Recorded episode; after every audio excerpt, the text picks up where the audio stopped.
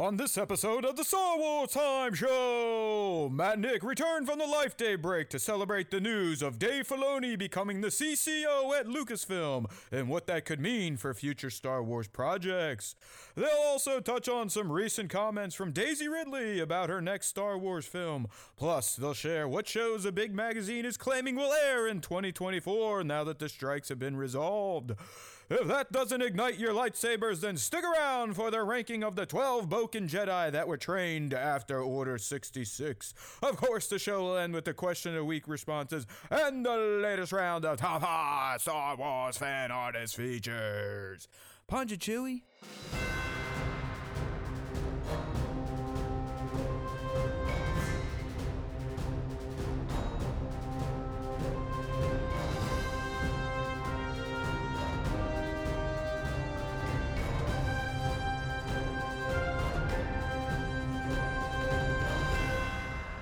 Like right, I got a, we, I got a rip. The thing just stopped. Oh, really? Hey now, everybody! Sorry about that. We're talking gaming. That's right, PlayStation time, PS Portal showing up left and right at SWTS HQ. So, welcome, welcome, welcome. It's good to see some of you back here. Hold on. I got the chat covered up. I know I saw Sir Dork up in there, JOD, James English, um, Rudiger John, whoever that is. We love to see you. Well, hello, guys. GM Luke. What are we looking at here? GM Luke. What what did I put out there? Rey is the bestest there ever was. All right. I don't I don't know what they're saying in the chat, but we'll get there. We've got some fun stuff to talk about today, right, Nick? I mean, it's weird. It's the strike ended, so the the the news cycle is starting to churn again on Star Wars. And last week, right before Thanksgiving over here in the States, we got some big news coming out of Lucasfilm. So we're to talk about that. Dave's new official promotion, which He's always kind of been that, but it sounds like he's actually going to be the dude now. so Yeah, that's that- good. when I saw that, I was confused because I was like, didn't this happen already? Like, I thought that I was in the Twilight Zone, but yeah, I don't know.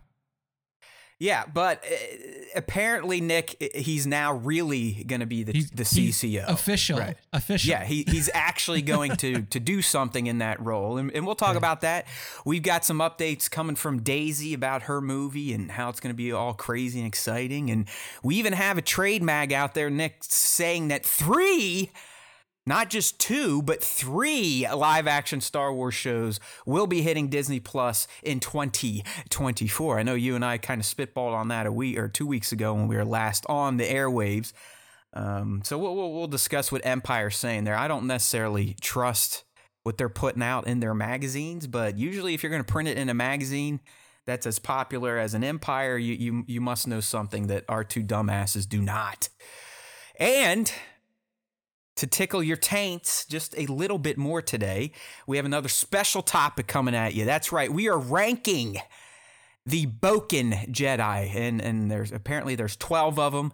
Nick and I are already debating if some of them should be considered Bokken, so I'm sure that will mm-hmm. come up too. And we're not saying Bokken or broken. We are saying Bokken. We're not saying broken. But you you you could technically say most of these Jedi we're going to talk about are mm-hmm. also broken Jedi. Probably right? broken in some way. Yeah, right? I mean, the, the the guy that I know is number one, I would argue is very fucking broken. At least Yeah. by the time we we link back up with him again. So yeah, we'll we'll get into a fun little ranking debate. I know the fans like that type of shit. Um, but as always, keep it coming. Let us know what you want us to talk about. I, I we've always just kind of been like a, a current events type of show.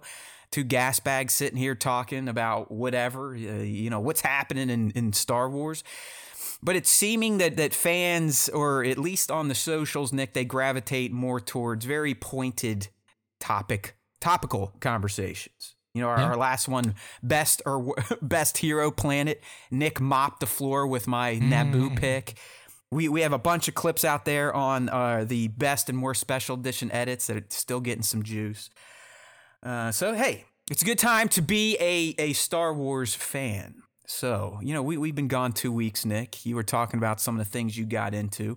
Real quick before you get into your, your recap of, of Mockingbird, we were just talking about both of us got our, our PS portals over the break. yes. Um, if you're unfamiliar with this, it's it's essentially a $225 device to make using your PS5's remote play a little more less intense in terms of what you need to do to get it set up.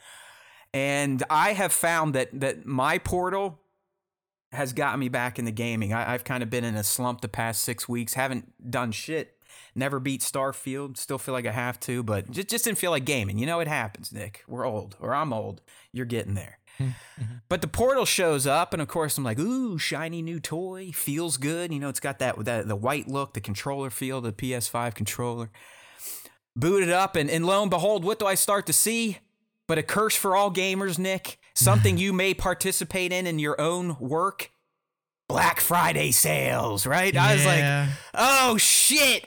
Fifteen ninety nine Star Wars bundle bought. Final Fantasy XVI bought. Monopoly bought. Super Mario Odyssey bought. I mean, I dude, it it reminded me of an old school Steam summer sale last week because I had no reason to be buying all these fucking games when I have games that need finished and I barely game, but it felt good to contribute to making those companies hit the black last week. You know what yeah, I mean? So, yeah. um, but I have been playing Jedi Academy on the portal, thoroughly enjoying it. It's such a thoroughly good game. enjoying it. Such a good game. Yeah. Nick, have you played it recently? Like, when's the last time you threw oh, in? Oh, man, it's it's the, been a while. Academy. It's been a while since I played Academy, but I played it through all the way through three different times. So okay.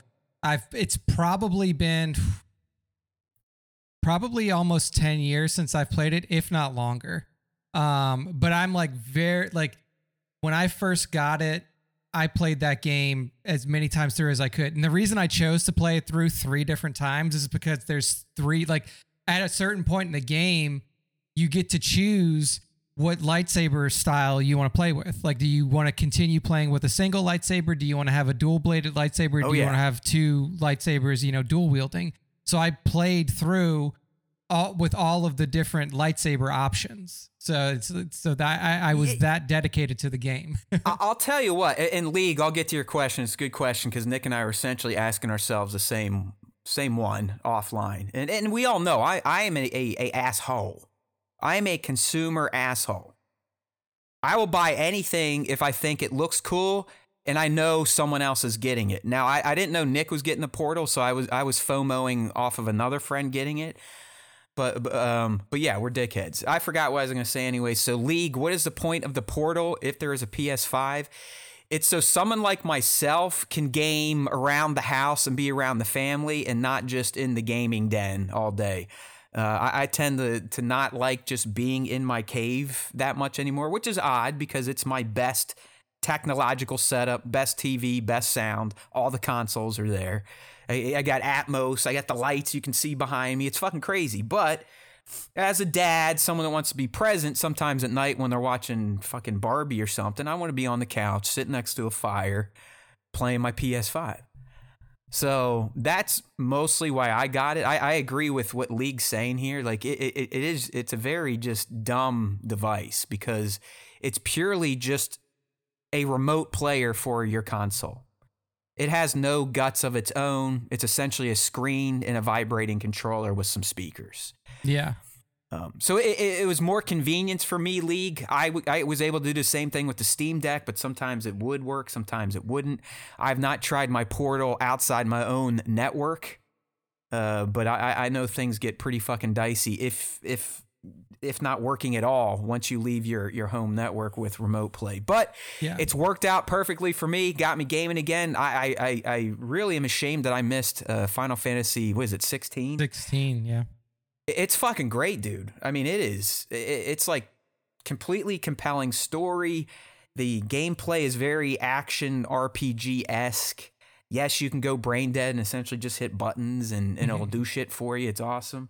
Um, I bought Crisis Core because you're like, yeah, dude, get it. So I was like, Crisis hey, it's on Core sale. I'll buy that too. Crisis Core, Crisis Core is good. I played the original Crisis Core when it came out on PSP, um, and it was fantastic. And the new iteration of Crisis Core is also really good. But yeah, I mean, Final Fantasy 16 was one of those games. Like I've always been a huge Final Fantasy fan. I have played. Actually, I just resubscribed to Final Fantasy 14, which is their MMO because I had played through all of the expansions except the most recent one. And the most recent one, I already owned it. I just never played through it. So I I resubscribed to play through the new expansion. But like I played 15 and I just it just didn't hit for me. Like 15 was not the Final Fantasy experience that I was looking for. So I was like a little hesitant to move on 16. But it seems like they that they've uh, made better with 16 than they did with 15. Yeah, um I I tried to play 15. It's it I I kind of dug it, but it was one of those deals where on the Xbox for some reason it would no longer load my save, so I was like, Oh, "Fuck you." Yeah. We're done. and it sucks because it, it looked like a, a good game, more of a traditional Final Fantasy. Where this one, Nick, it feels more like a. I don't want to say this, but I'm gonna say it: a, a Ghost of Tsushima type. okay. So like a little Where bit more free reign for exploration and stuff like nah, that. that's where that's where That's things where get differs. fucky. It, it's it's not even close to as open world as as Ghost, but in terms of of the gameplay, it, it's it's kind of like it's very third person action RPG slashy slashy wacky wacky. So. Okay.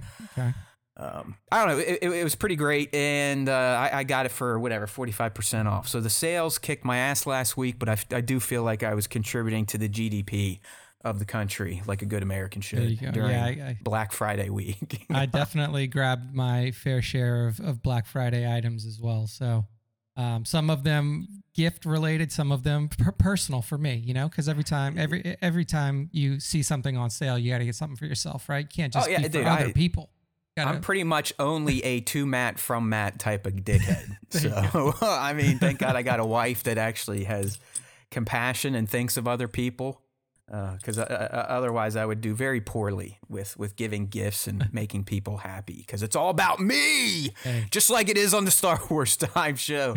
um, all right, so I know. Um, oh, one thing before Nick gets into his breakdown of of Mockingbird. I fucked today. I didn't literally fuck it, but I I, I kind of fucked the show up a little. All right, I, I forgot to post the question of the week. It's not worth posting now because no one's gonna see it because the only people that actually see our content are actually are here now. Uh, so I did pin a a question at the top of the live stream chat. By the way, if you want to join the live stream, don't forget Tuesdays 5 p East, youtube.com slash Star Wars Time Show. Uh, but maybe you can punch something up in the live stream if, if you can even see it. E- either way, question of the week's probably going to be nice and short this week, if not completely canceled.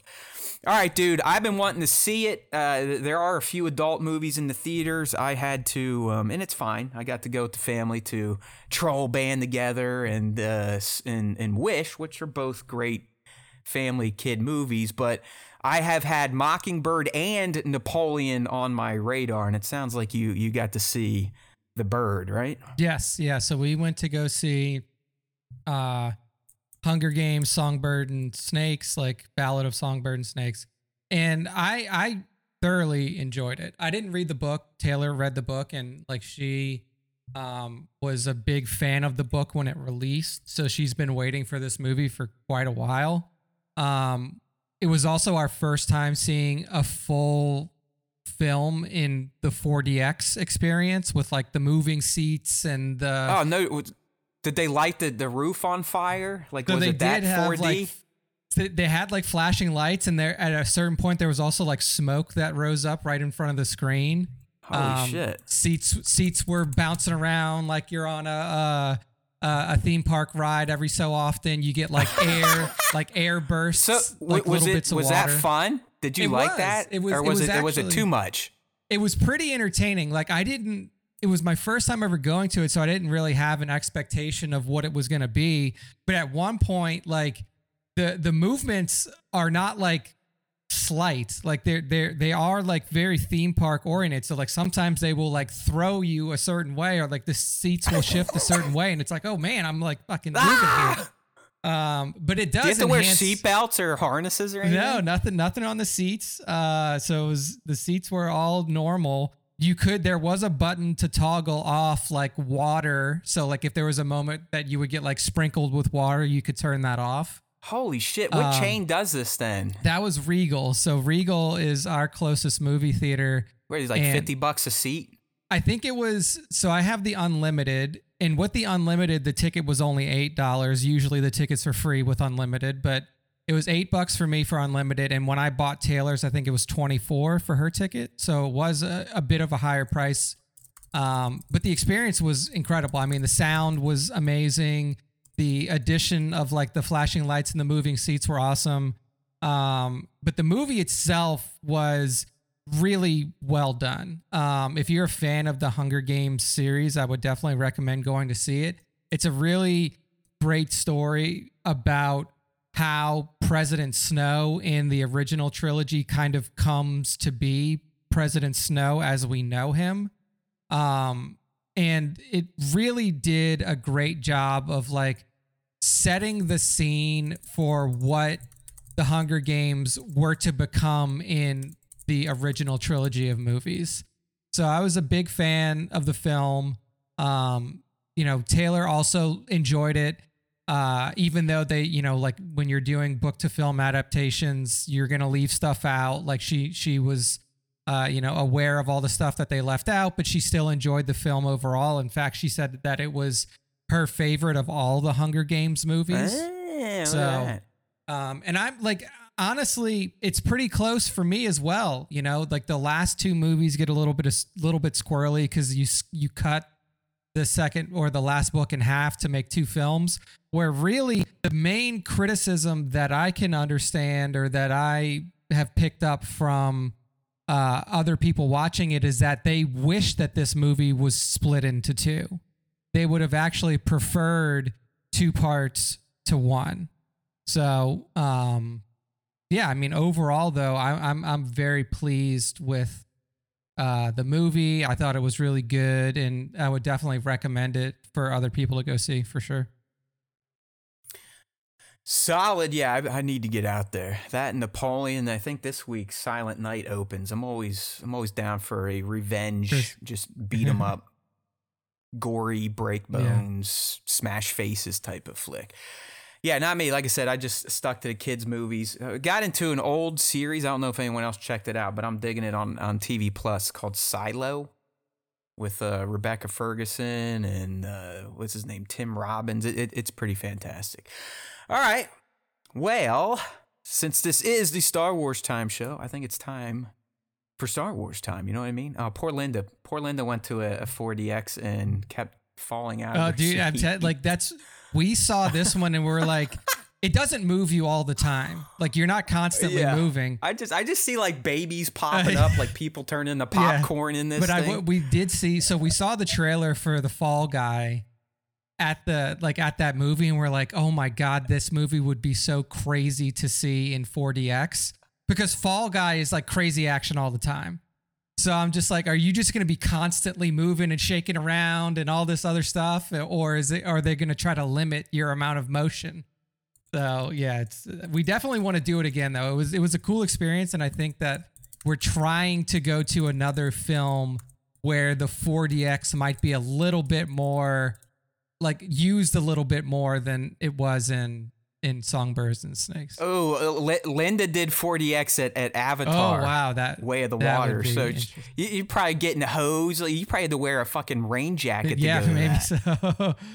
oh man, kept sliding out. Yeah, I mean, it was it was pretty fun. Like it was a pretty fun experience for sure. Especially like the the the closest thing that I can describe it to, and this is kind of what it was designed after. But if you've ever been to like Disney or Universal or like a theme park that has one of those like oh yeah it's like an immersive screen like immersive short film experience where it was like if you go to universal there's like the shrek 4d ride where it's like you sit in movie theater seats and you're you move around and all the stuff happens as it happens on the screen.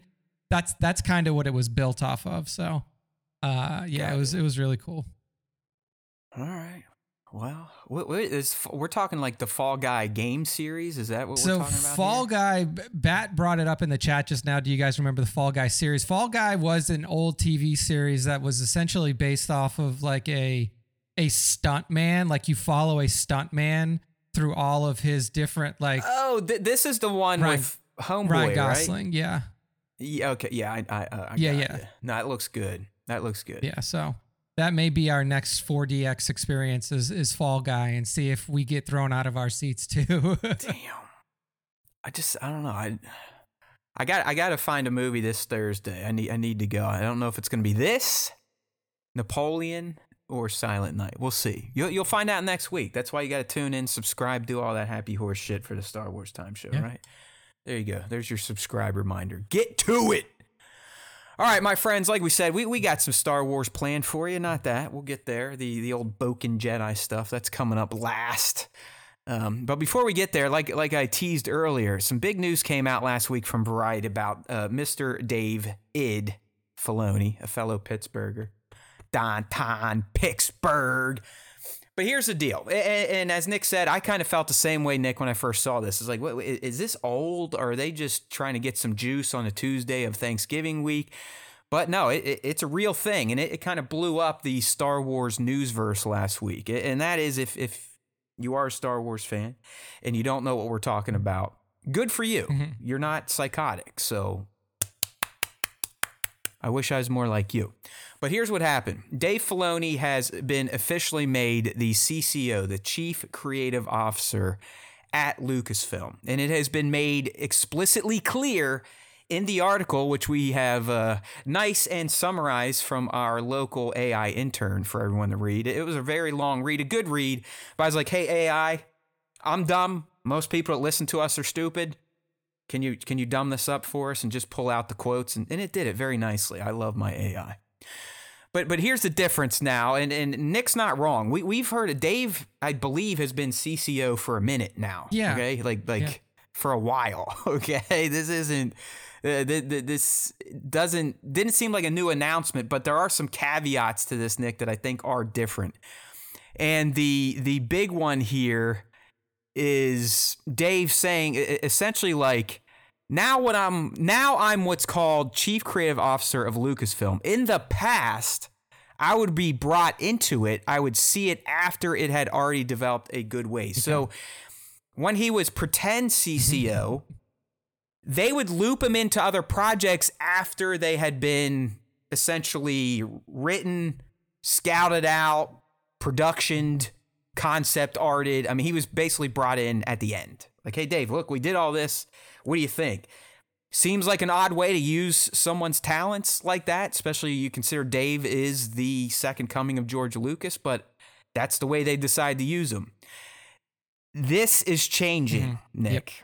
All right. He he has explained in this write up as as we talk here, um, you know, obviously he's he's gonna be working even closer with Kathleen now and and Carrie Beck, who is I, I believe like Kathy's second in command, or she, she Carrie's big, all right. Um, but he's going to work hand in hand with them. And, and what he says here is when we're planning the future of what we're doing now, I'm involved at the inception phase. Yeah. I, I think that's all anyone needs to hear here, right? This is what a lot of us have been screaming about for the past few years. Like, wh- wh- wh- what's going on here? Like, who's picking the projects? Who's throwing these movie titles out there and, and hiring directors? Is anyone minding the lore? Is anyone minding the canon? Is anyone making sure all this shit jives together? Where was Dave when the sequels were being written, right? That type of shit. If Dave was doing what he's going to be doing now, Nick, we would not be in the sequel mess we are in. Now, obviously, nothing we can do about that. No reason to cry over spilt milk. You can't you can't do anything to the sequels. They are what they are. Somehow he returned. Somehow Rey is the the progeny of an aborted clone and some random woman that had sex with a clone. It's weird. That shit should go away, right? Like like does that do things get fixed going oh, forward? Oh no, Nick? No, that's not going to change. Okay, one good. one hundred Thank you. percent. Like they're like, I know that since you know TROS came out, people's whole deal has been we need to abort everything in the sequel trilogy and re and redo it. That is not going to happen. Uh, the unfortunate circumstance and the unfortunate reality is is that we are going to work towards making those things make a little bit more sense and potentially like filling in gaps leading up to these story points that seemingly came out of nowhere. but it's we're not going to get to a point to where like they go into TROS and they edit the the the movie no, and yeah, like no, no. That's what I'm. Yeah, Yeah. that that's that, that. Those ships Yes. have sailed. All right. This just means everything that has not already been put on to film. Which I mean that that that's that's excluding Skeleton Crew, the Acolyte. All Dave was not involved in those at the inception phase, but everything moving forward. So you'd think Mandalorian season four, which he always is, anyways. But if they continue, well, they're not continuing Andor. Obviously, if they're continuing Ahsoka, that's his baby, so it makes sense. But he would be there working with everybody. And really, Nick, since none of the movies outside of Daisy's really have anything around it, he's probably involved at those now at at, at day Yeah. one. Like actually, hey, hey, hey, Mangold, give me your script. All right. You suck. Yeah. You're an idiot. They would never do that. This is what you have to do. That that's what we need. Like uh, as Nick is saying, he is 100% correct. This this isn't going to fix what has already come or what's out there or what has been shot. But moving forward, any new Star Wars project will it involve Dave Filoni at the get-go. Yeah. Yeah. So, I mean, I would assume that includes Taika's. So, yeah, I mean, we, we all know that Taika is working on his script actively and, you know, he's taking his time. So, Taika's is going to go through the Dave Filoni experience now. Mangold's, the, you know, the origin of the Jedi story will go through the Filoni shakedown and then everything to come after. Um, and I think that, like you said, that that's kind of what fans expected from the get go is that you you would have kind of a a lore keeper that's that's here. You remember the story group, yeah, everybody? I mean, do you remember The s- the Pablo Hidalgo? group? Like, does Pablo Hidalgo still have a job now? Like, I don't know what what he does or did. I think he just yells at he yells at Star Wars theory on Twitter a lot. yeah, so maybe he gets paid to do that. But Ah, be mad. We love you, brother. But yeah, I mean, it is. It's the role that he should have been in from the start, and I know that they wanted to like allow him to really spin up the TV end of things because that was his sole focus. Like once they started the Mandalorian and everything like that, is you know he was heavily involved with John in developing what is now the Star Wars TV universe, and that is a that's a heavy load to lift. But now that that has been established and now that they are kind of you know i don't want to say coming to the end of the star wars tv universe but you know more of like coming to a a, a conclusion point for this for the certain storylines that are in effect now in star wars tv he's probably got some of that off of his plate and now he can focus on you know revitalizing the star wars film universe um Yeah, you're probably right. He probably, I mean, you would hope they're going to use him the most to get the movies back up running. And I, not that we care, like we we just care that they're good. We don't care if they make a billion, but they do. Uh, so yeah, I, I think you're on to something there. Where he, he he has already been so heavily involved in at least the Mandoverse wing, right, of of Star Wars TV. We're not really worried there. yeah I mean, maybe maybe he now has a little more authority to go to John. Like, hey, John, I don't, I don't know if we would, should spend the whole episode, you know, hanging out with Jack Black and, and, and Lizzo, but for the most part, he he's already been involved in those day one discussions. I, I think Nick is is really hitting the nail on the head, and that this is he's probably going to be wielded the most for getting the film universe back up and running. Real quick though, want to thank B Mad for that that shout out there, giving us his best Bokken Jedi. Would be Ezra. Cal does not count. He was trained before Order 66. So you're going Ezra. And he's also, Nick, giving us some feedback on Sotner. I like that. Sotner, Scoundrels of the Old, of the, New, new, Republic. Of Sorry. the new Sorry, Republic. Jesus. I, I've been shit. And I should know better. I'm playing Jedi Academy. Set in the New Republic. B Mad. In You know- in my Star Wars universe, any species can have sex with any other species. yeah, so I, I wanted to finish that. He said, "P.S. Loved the uh, Scoundrels of New Republic video, which, if you don't know, we do a Star Wars themed D and D. Uh, It's a slow, it's a slow burn, right, Nick? We we Yeah. don't record these at any sort of pace. We are supposed to do one this week. Shit's already happened. It's been bumped two weeks from now. Hopefully, we'll get it done before the end of the year, so we have some content to take a week or two off. Uh, but B Mad was digging it, and he didn't know Ewoks could get laid by They Twi'leks. Well, Chief Matlu is a he is a hairy, sneaky, sexy little thing. So indeed, you got to watch indeed. out. He likes his his his his women of of many colors with things coming out of their head, and of course his drugs. So indeed. thank you, B Mad. Awesome. Uh, I, I, will since since Mando Pirates in here. I'll, I'll let everyone know that my character for Jedi Academy, Nick, is the the red female Twi'lek. Ah, yes. Wearing wearing the the skimpiest of of uh, costumes you could give her at the character creation. I stage. expected no less from you, sir. I expected no less. Uh, big thank. And I am making her. I'm making her a little dark nice, side too. She's she's a little little shady. Uh, big. Oh, thank look at this. to one six shooter Trevor as well. Zav, no, that is Zavu. Zavu Gaz, okay. yes. Our we our, we are we are only method when we're online. If if we're online and we're live streaming Nick, it's it's and we're talking Sotner, we got to go yes. method. So I don't refer to him as as Zavu. Um, we, you got it, one six shooter. We'll um, email Dave after the show and let him know that Tony Gilroy needs to become Lord of Writing for all of Star yes, Wars. Yes, uh, we wield that type of power. Uh, but yeah, I, am I'm, I'm glad some people, uh, Nick. I saw some of the feedback in Discord about Scoundrels. I'm glad a few of you still still dig that. It is fun, even though I look like a little pouty bitch by the end of, of the last episode. But it's all right. I had my talking to and, and realized I was being a fuck face. So um, I'm not saying I'm I'm I'm gonna change much but I'm going to improve and, and not break character like I did last last time. Let's just say Matt Lou's uh, pit stop in the whorehouse was probably a little too long and unscripted, and that was my fault, not Nick's. Um, all right.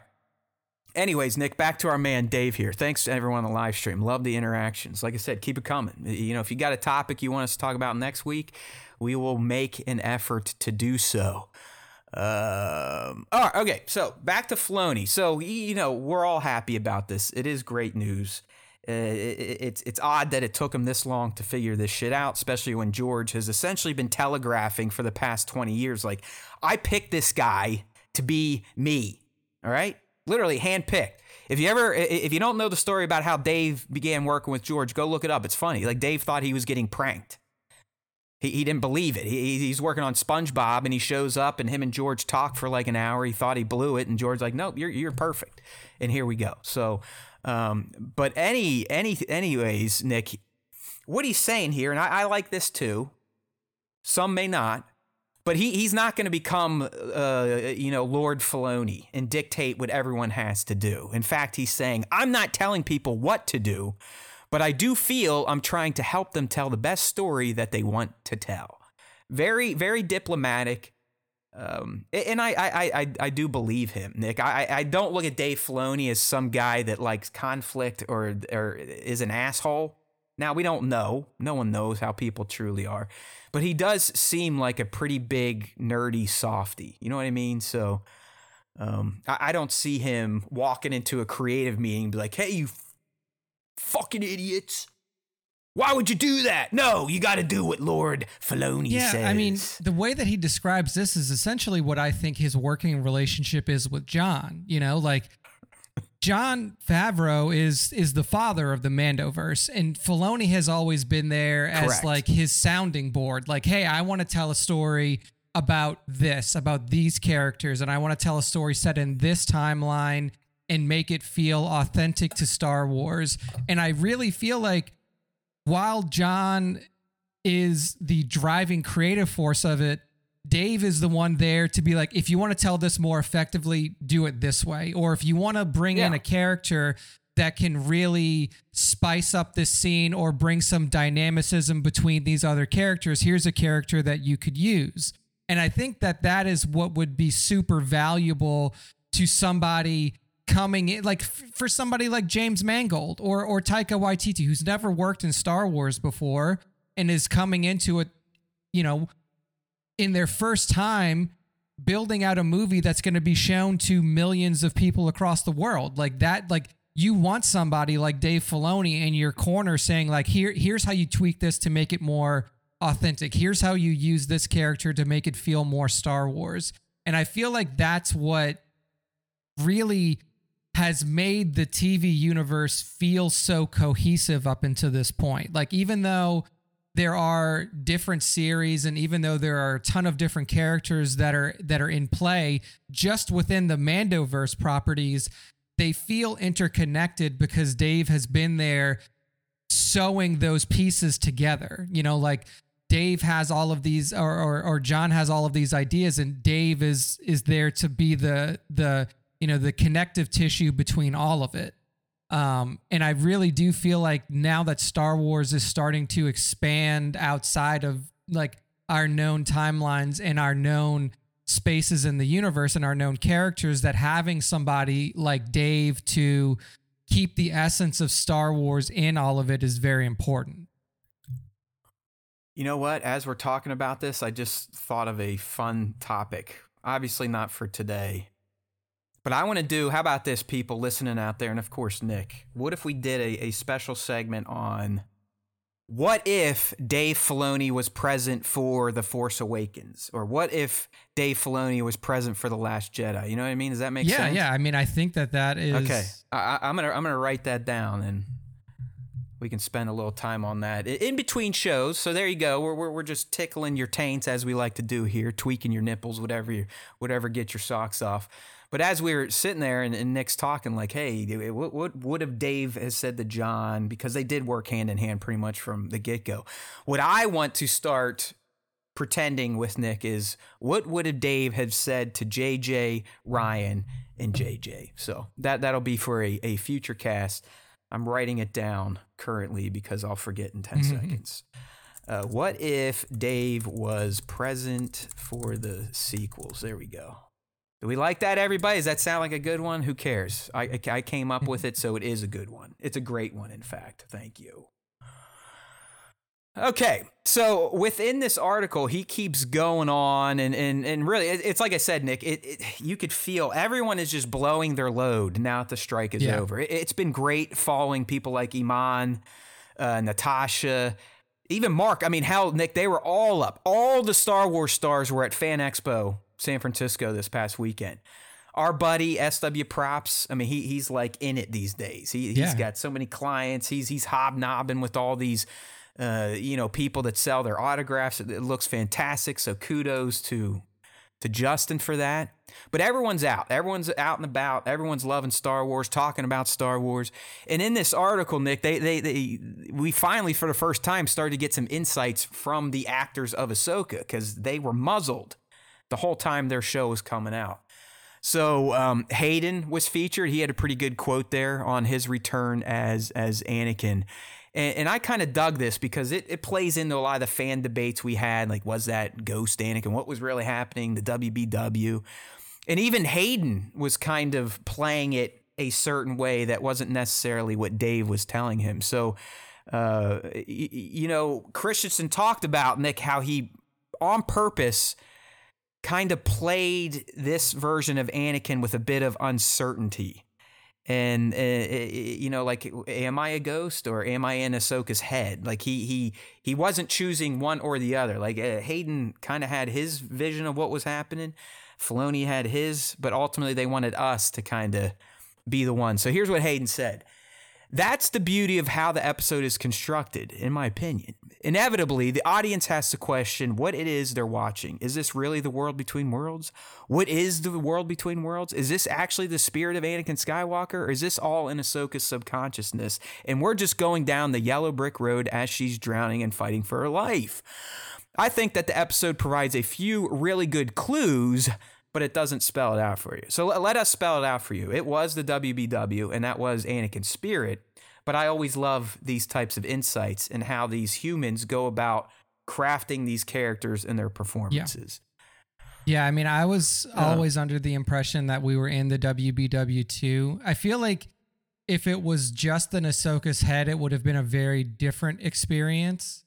Um, it would have almost been like you know the the the life reflection type of thing. And while there was some life reflection in there it was it was changed. It, it wasn't exactly like a, a shot for shot remake of her memories. Like she was going in as her current self back to her younger self right. and experiencing those moments as an adult. And you know usually if it's like death throes and you're doing your your you know your life reflection in those moments you don't have that type of control over your previous experiences. So i think like that was one thing that really separated it.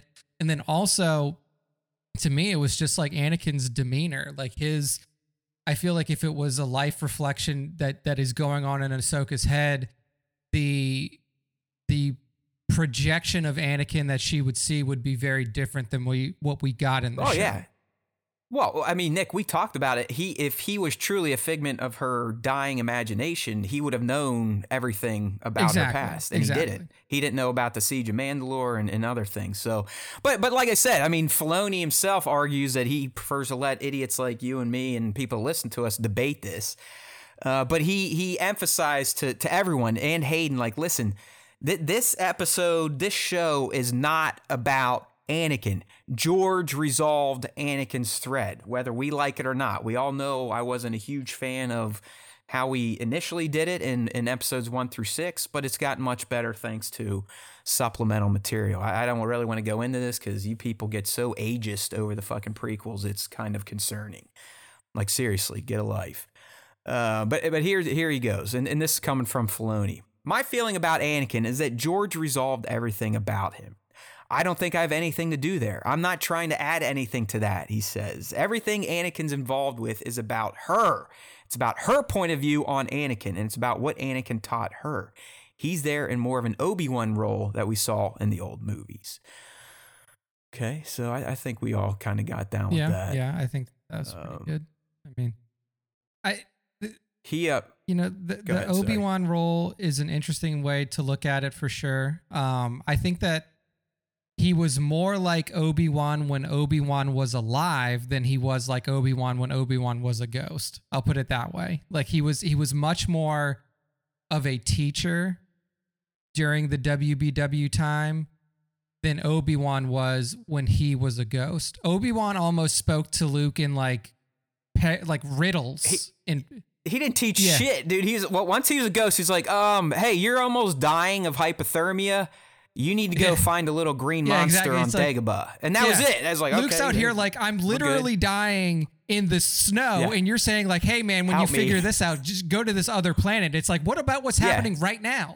like, uh, yeah, I mean Obi Wan, and that's why I always laugh at people who are like, you know, Rey's a Mary Sue. She barely was trained. I mean, when would when did Luke go I mean, through? like, Luke had two and a half training? days of training with Obi Wan before he got cut in half and turned into a ghost. and that, and that was just that was just Yeah, wearing a fucking was- mask and playing with a Yeah, lightsaber. and then he spent what a couple weeks with Yoda on on Dagobah. If that, I mean, if you just go, if you use the timeline in ESB where Han and company they're running from the Empire, he's there for like yeah, two days, say not even a week, like very little maybe time. maybe a day, maybe three days.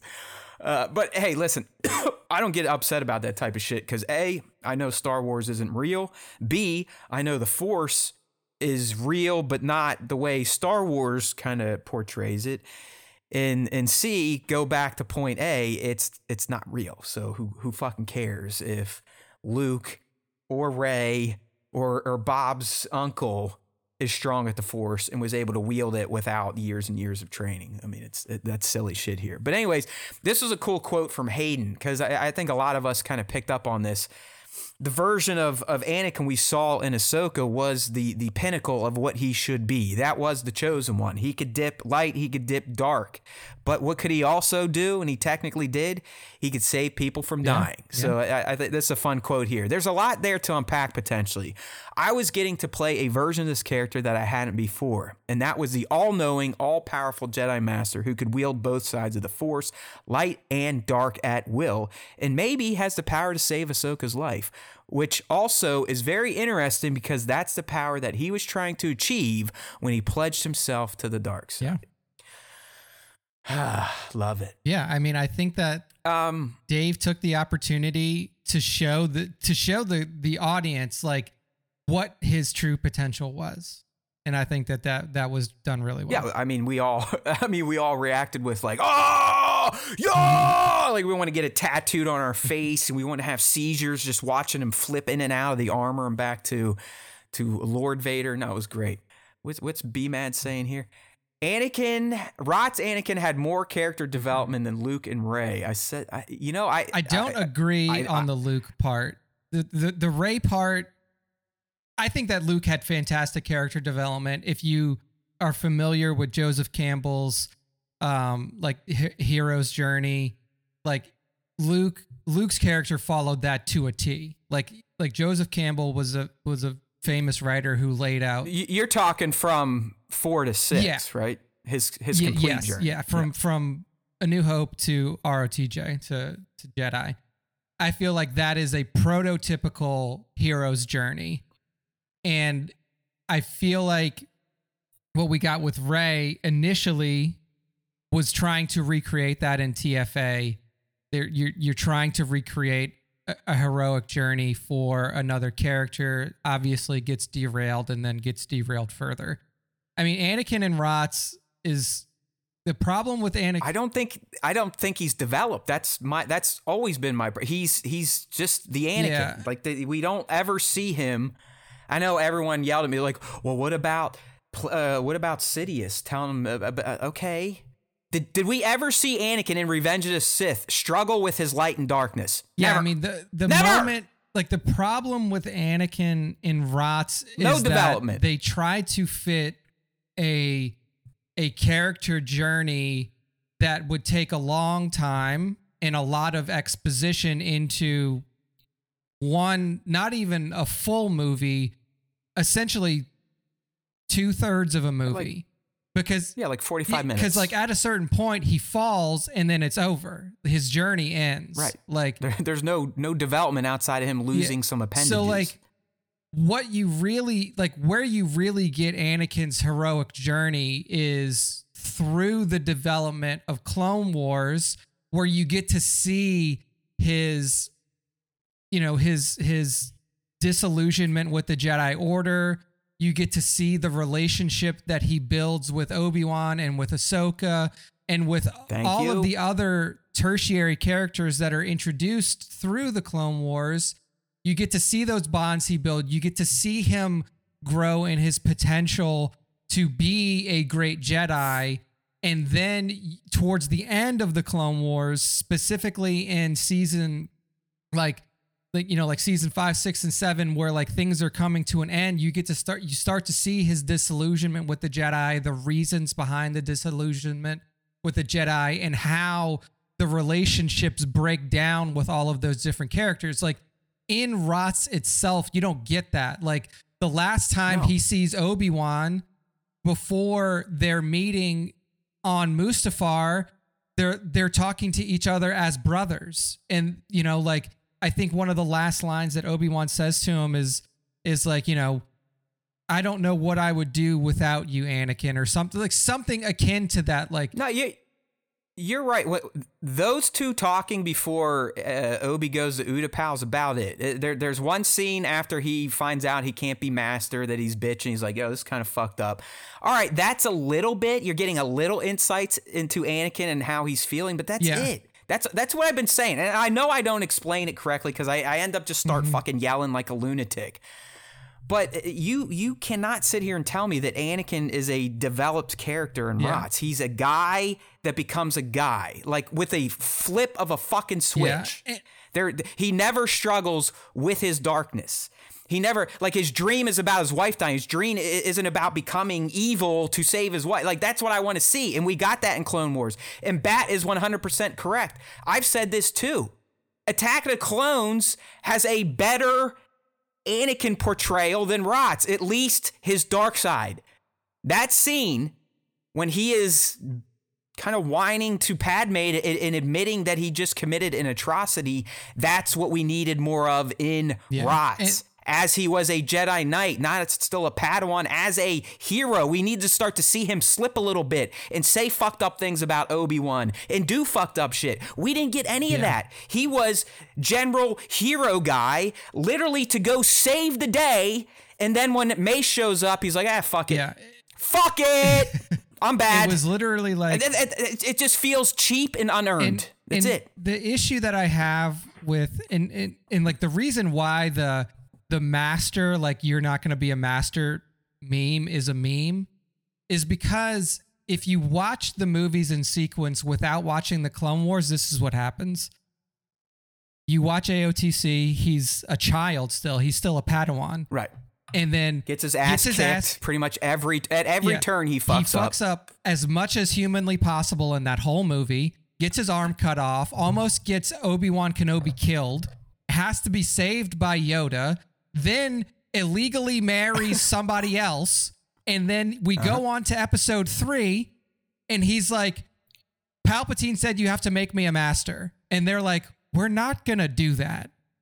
So, and then he gets pissed when everybody watching that movie is like, you probably shouldn't be a master. Like the last time we saw you, you got your arm cut off. You almost killed a Jedi Master and you put the life of the Jedi Grandmaster at risk, and then you married a senator. Yeah, you broke the Yeah. cardinal rule of the Like- order. You you have you have outside attachments that consist of marrying people and fucking them. And, and, like, what what about all of that says to me that you should be a master? When really, you. after you watch the Clone Wars, his qualifications to be a master increase tenfold. You get to see everything that Anakin did to feel like he had earned that title.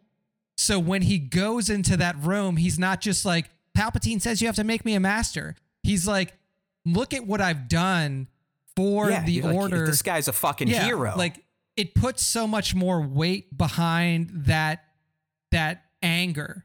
Because when you see it just in the movies, you're like, what? You just you fucking kill Count Dooku and now all of a sudden you want to be a master? Like that's not how this shit works. that, Like, that's the other one they gave me, Nick. Well, what about when he cut off Dooku's head? He didn't want to do it. he literally didn't. Like He's like, I can't, I, I can't do this shit. And, and Homeboy's like, just fucking do it. I- I- you're gonna do what the Chancellor says. He didn't do it because he was he's evil or dar- he was feeling the dark side. He did it because Homeboy, the, the, the leader of the Republic, said, kill yeah. him. Yeah. I mean, Okay, boss. I mean, what, what what do you want a general to say to the president? All right. yeah, I mean, his instinct was correct. Like in that moment when he's sitting there with Dooku, no hands on his knees, he's like, "It's, it's over. I don't have to do this." And that was the correct instinct. And then he gets pushed over the edge by Palpatine. So I don't even blame like like that's No. not on him. Like, you know, No, he was he was being commanded by his superior.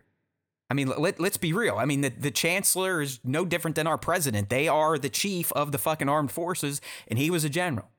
So that that's I like I I hate going down this road because I I- I mean I just we sound like broken records, and I, I love the people like hearing it, but I think today, thanks to Nick, as usual, he did a much better job explaining my problems. Like, it, it's not like I have rots hanging on a dartboard and I fucking take shits on it every day. I, it doesn't really get me that upset. All I have said, as someone like a lot of you that are all hyped up about the prequels, I too was mega hyped about the prequels. I was just a different age, different mental maturity, and it was disappointing. Just like some of you were disappointed as myself with the sequel trilogy. You got to get used to that type of shit. Sometimes you you build up these expectations and you got to be able to handle them when they're not met. I didn't handle them too well with the prequels. So much so that I banned myself from Star Wars for years until Disney bought it. But I'm there. I, I've gotten over it. it. It really isn't a, a complete tire fire type of movie. But I just, I, I, anyone that watched it as a fully functioning adult that that knows the story of Star Wars, that that see who Anakin became, I, I just, I, I can't agree with you that you think his turn was handled expertly in Revenge of the Sith. I, I think it's a joke. It's a joke. Okay, that's it. Yeah. Yeah, be mad. That's what I'm saying. Like I, I, I completely get it. I know there is a large swath of you that were probably ten or younger, early teens, if that, that look at Rots as the second coming of of ESB. I just I have one major problem, and uh, the reason it hurts so much is because that that the whole movie's goal was to show us how this fucking hero could turn into a guy that commits galactic genocide. And I don't know how we get that out of being told to cut off someone's head, having a bad dream, and then learning about a Sith anecdote from the Chancellor. Like, when did Anakin ever go? Oh, did Anakin ever go, like, oh, yeah, hell yeah, dude? Yeah, let, let- dark side shit, let me in. I'll do anything. No, he was always looking at him like, what the fuck's this creep talking about? I'm gonna go tell on him. And he does. Like, come on, people. When did Anakin ever show any hint of dabbling with the dark side in Revenge of the Sith? Never. Never. Not until he he rises as Lord Vader and doesn't speak another line until Mustafar. Thank you. Okay? You're welcome, everybody. All right. Thanks, B Mad. I love it. Whew, that's good There stuff. Oh, I- I- see, this is like you know, fuck current events. It really is. It's all about special topics. We should just start do anything beyond the Dune Sea does. We'll just do it the next week. I'm just kidding. Kudos to them, by the way. Another great. They gave us a nice little shout out, a nice little Thanksgiving post they made. The, the, the creativity behind Connor is uncanny. Like they they have a quality production over there. I, I'm I'm I'm still gonna say Nick and I are probably better to listen to because I'm a dickhead. But production wise, I, I 100% get why they're blowing up. I mean, they they're making like actual content that you would probably want from Lucasfilm. So good for them. Okay, moving on here. Darth Vader's legacy in uh, uh, Ahsoka. Uh, I don't know if we really care about that. Yeah, I mean, the Darth Vader's legacy in Ahsoka is like, I mean, I don't think that that was the key point of any. Nah, of I mean, oh, yeah, th- this was the one where you and I, you know, we, we figured this out. We're like, no, yeah, I mean, listen, she she learned a valuable lesson that it's okay that she was trained by a soon to be mass murderer. He also did some good things. So I think that's what she's saying there. Natasha, who played Sabine, kind of talked about how, you know, Ahsoka originally had issues training Sabine because Sabine reminded her so much of Anakin. And that that that warrior mentality kind of flying off the handle um, a few more quotes here that I do think are relevant. Dave did touch on the new galaxy, Nick, and that he uh, doesn't necessarily want to close it off now that it's been open. And I think that's something you've really been kind of itching for here. So he says, if they were in the Star Wars galaxy, the old Star Wars galaxy that we know, I think somebody would have found them. There's too many starships, too many people traveling. You get a signal out, and I think you could have found them, and uh, you could found them if they wanted to be found. I had to really throw them far afield. So he was talking about why he moved Ezra and Thrawn so far off the fucking yeah, map. yeah. But but like I said, that this broader universe will factor in the future Mandoverse timelines, as we've all correctly speculated, especially if we get Ahsoka season two. Naturally, you have to include it. So Dave says, I'm setting up what seems to be a larger conflict with the Imperial Remnant. That conflict can't just mirror what we've seen before. It has to take on a different shape. It can't just be the Empire versus what looks like the Rebellion or even the Republic. It has to be visually different. Huh. It sounds like Dave Filoni has been listening to Matt and hmm. Nick on the SWTS, right? What did we say? We're like, we, we, we can't just have bad guys versus good guys. This is where it's like, all right, bring in Abeloth. Bring in some crazy fucking force god shit from another universe. Bring in a whole other faction from another universe that could uh, kind of convince our known galaxy fucks to work together, right? Did we not speak this into existence? Yeah, yeah. I mean, I think that was what we directly talked about when we talked about our wants for Ahsoka season two slash what the potential crossover movie could look like is is really understanding how these events that are happening in this series and in this crossover film are going to have a lasting effect on the galaxy and the way that that happens is through intervent like third like you said third party intervention like everything that we every conflict that we've ever seen from Star Wars in a visual medium has been some version of like Republic versus Empire. I mean, we got the Republic versus the CIS. Then we got the Rebellion versus the Empire. Then we got the First Order versus the Resistance. It's all Right. It's always politi- political Yeah. factions, is all Star Wars and I is. think that this is kind of what he's hinting at now is like what we're going to see now is not just going to be a rehash of what's already been rehashed three times over.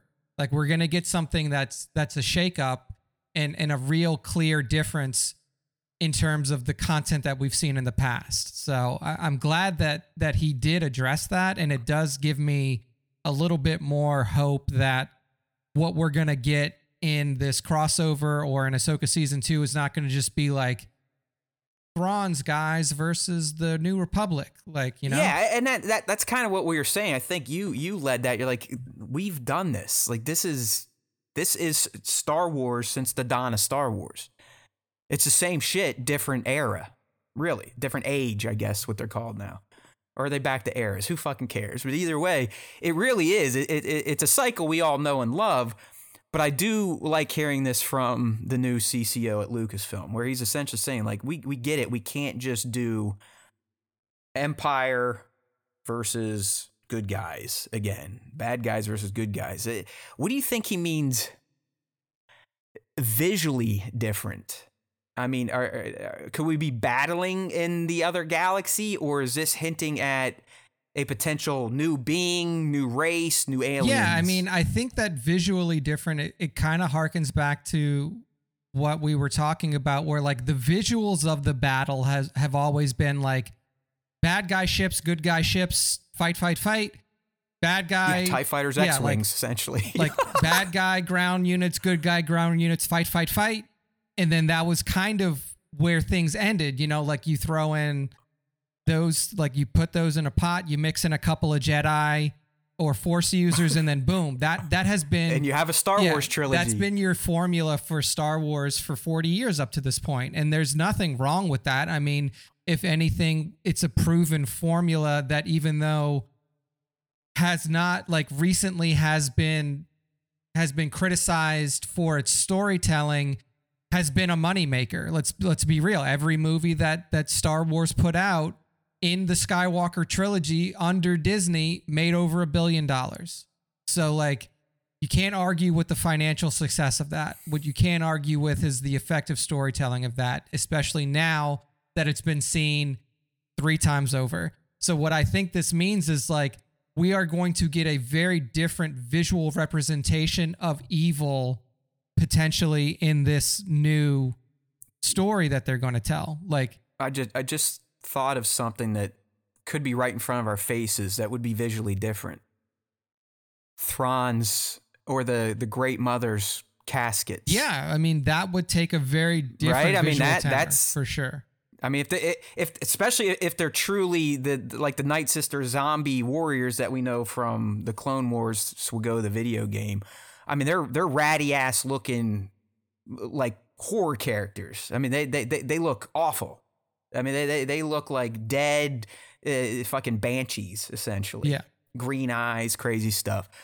Yeah, so I I, I dig it. I I, I dig it because as we were saying, I mean, oh, okay, we're just gonna have angular remnant ships going against more rounded republic ships something we've been seeing for the, the, the, past two trilogies at this timeline and what we'll see again in the future trilogy after the mandoverse right? Because i mean first order angular ships tie fighters resistance circular ships yeah.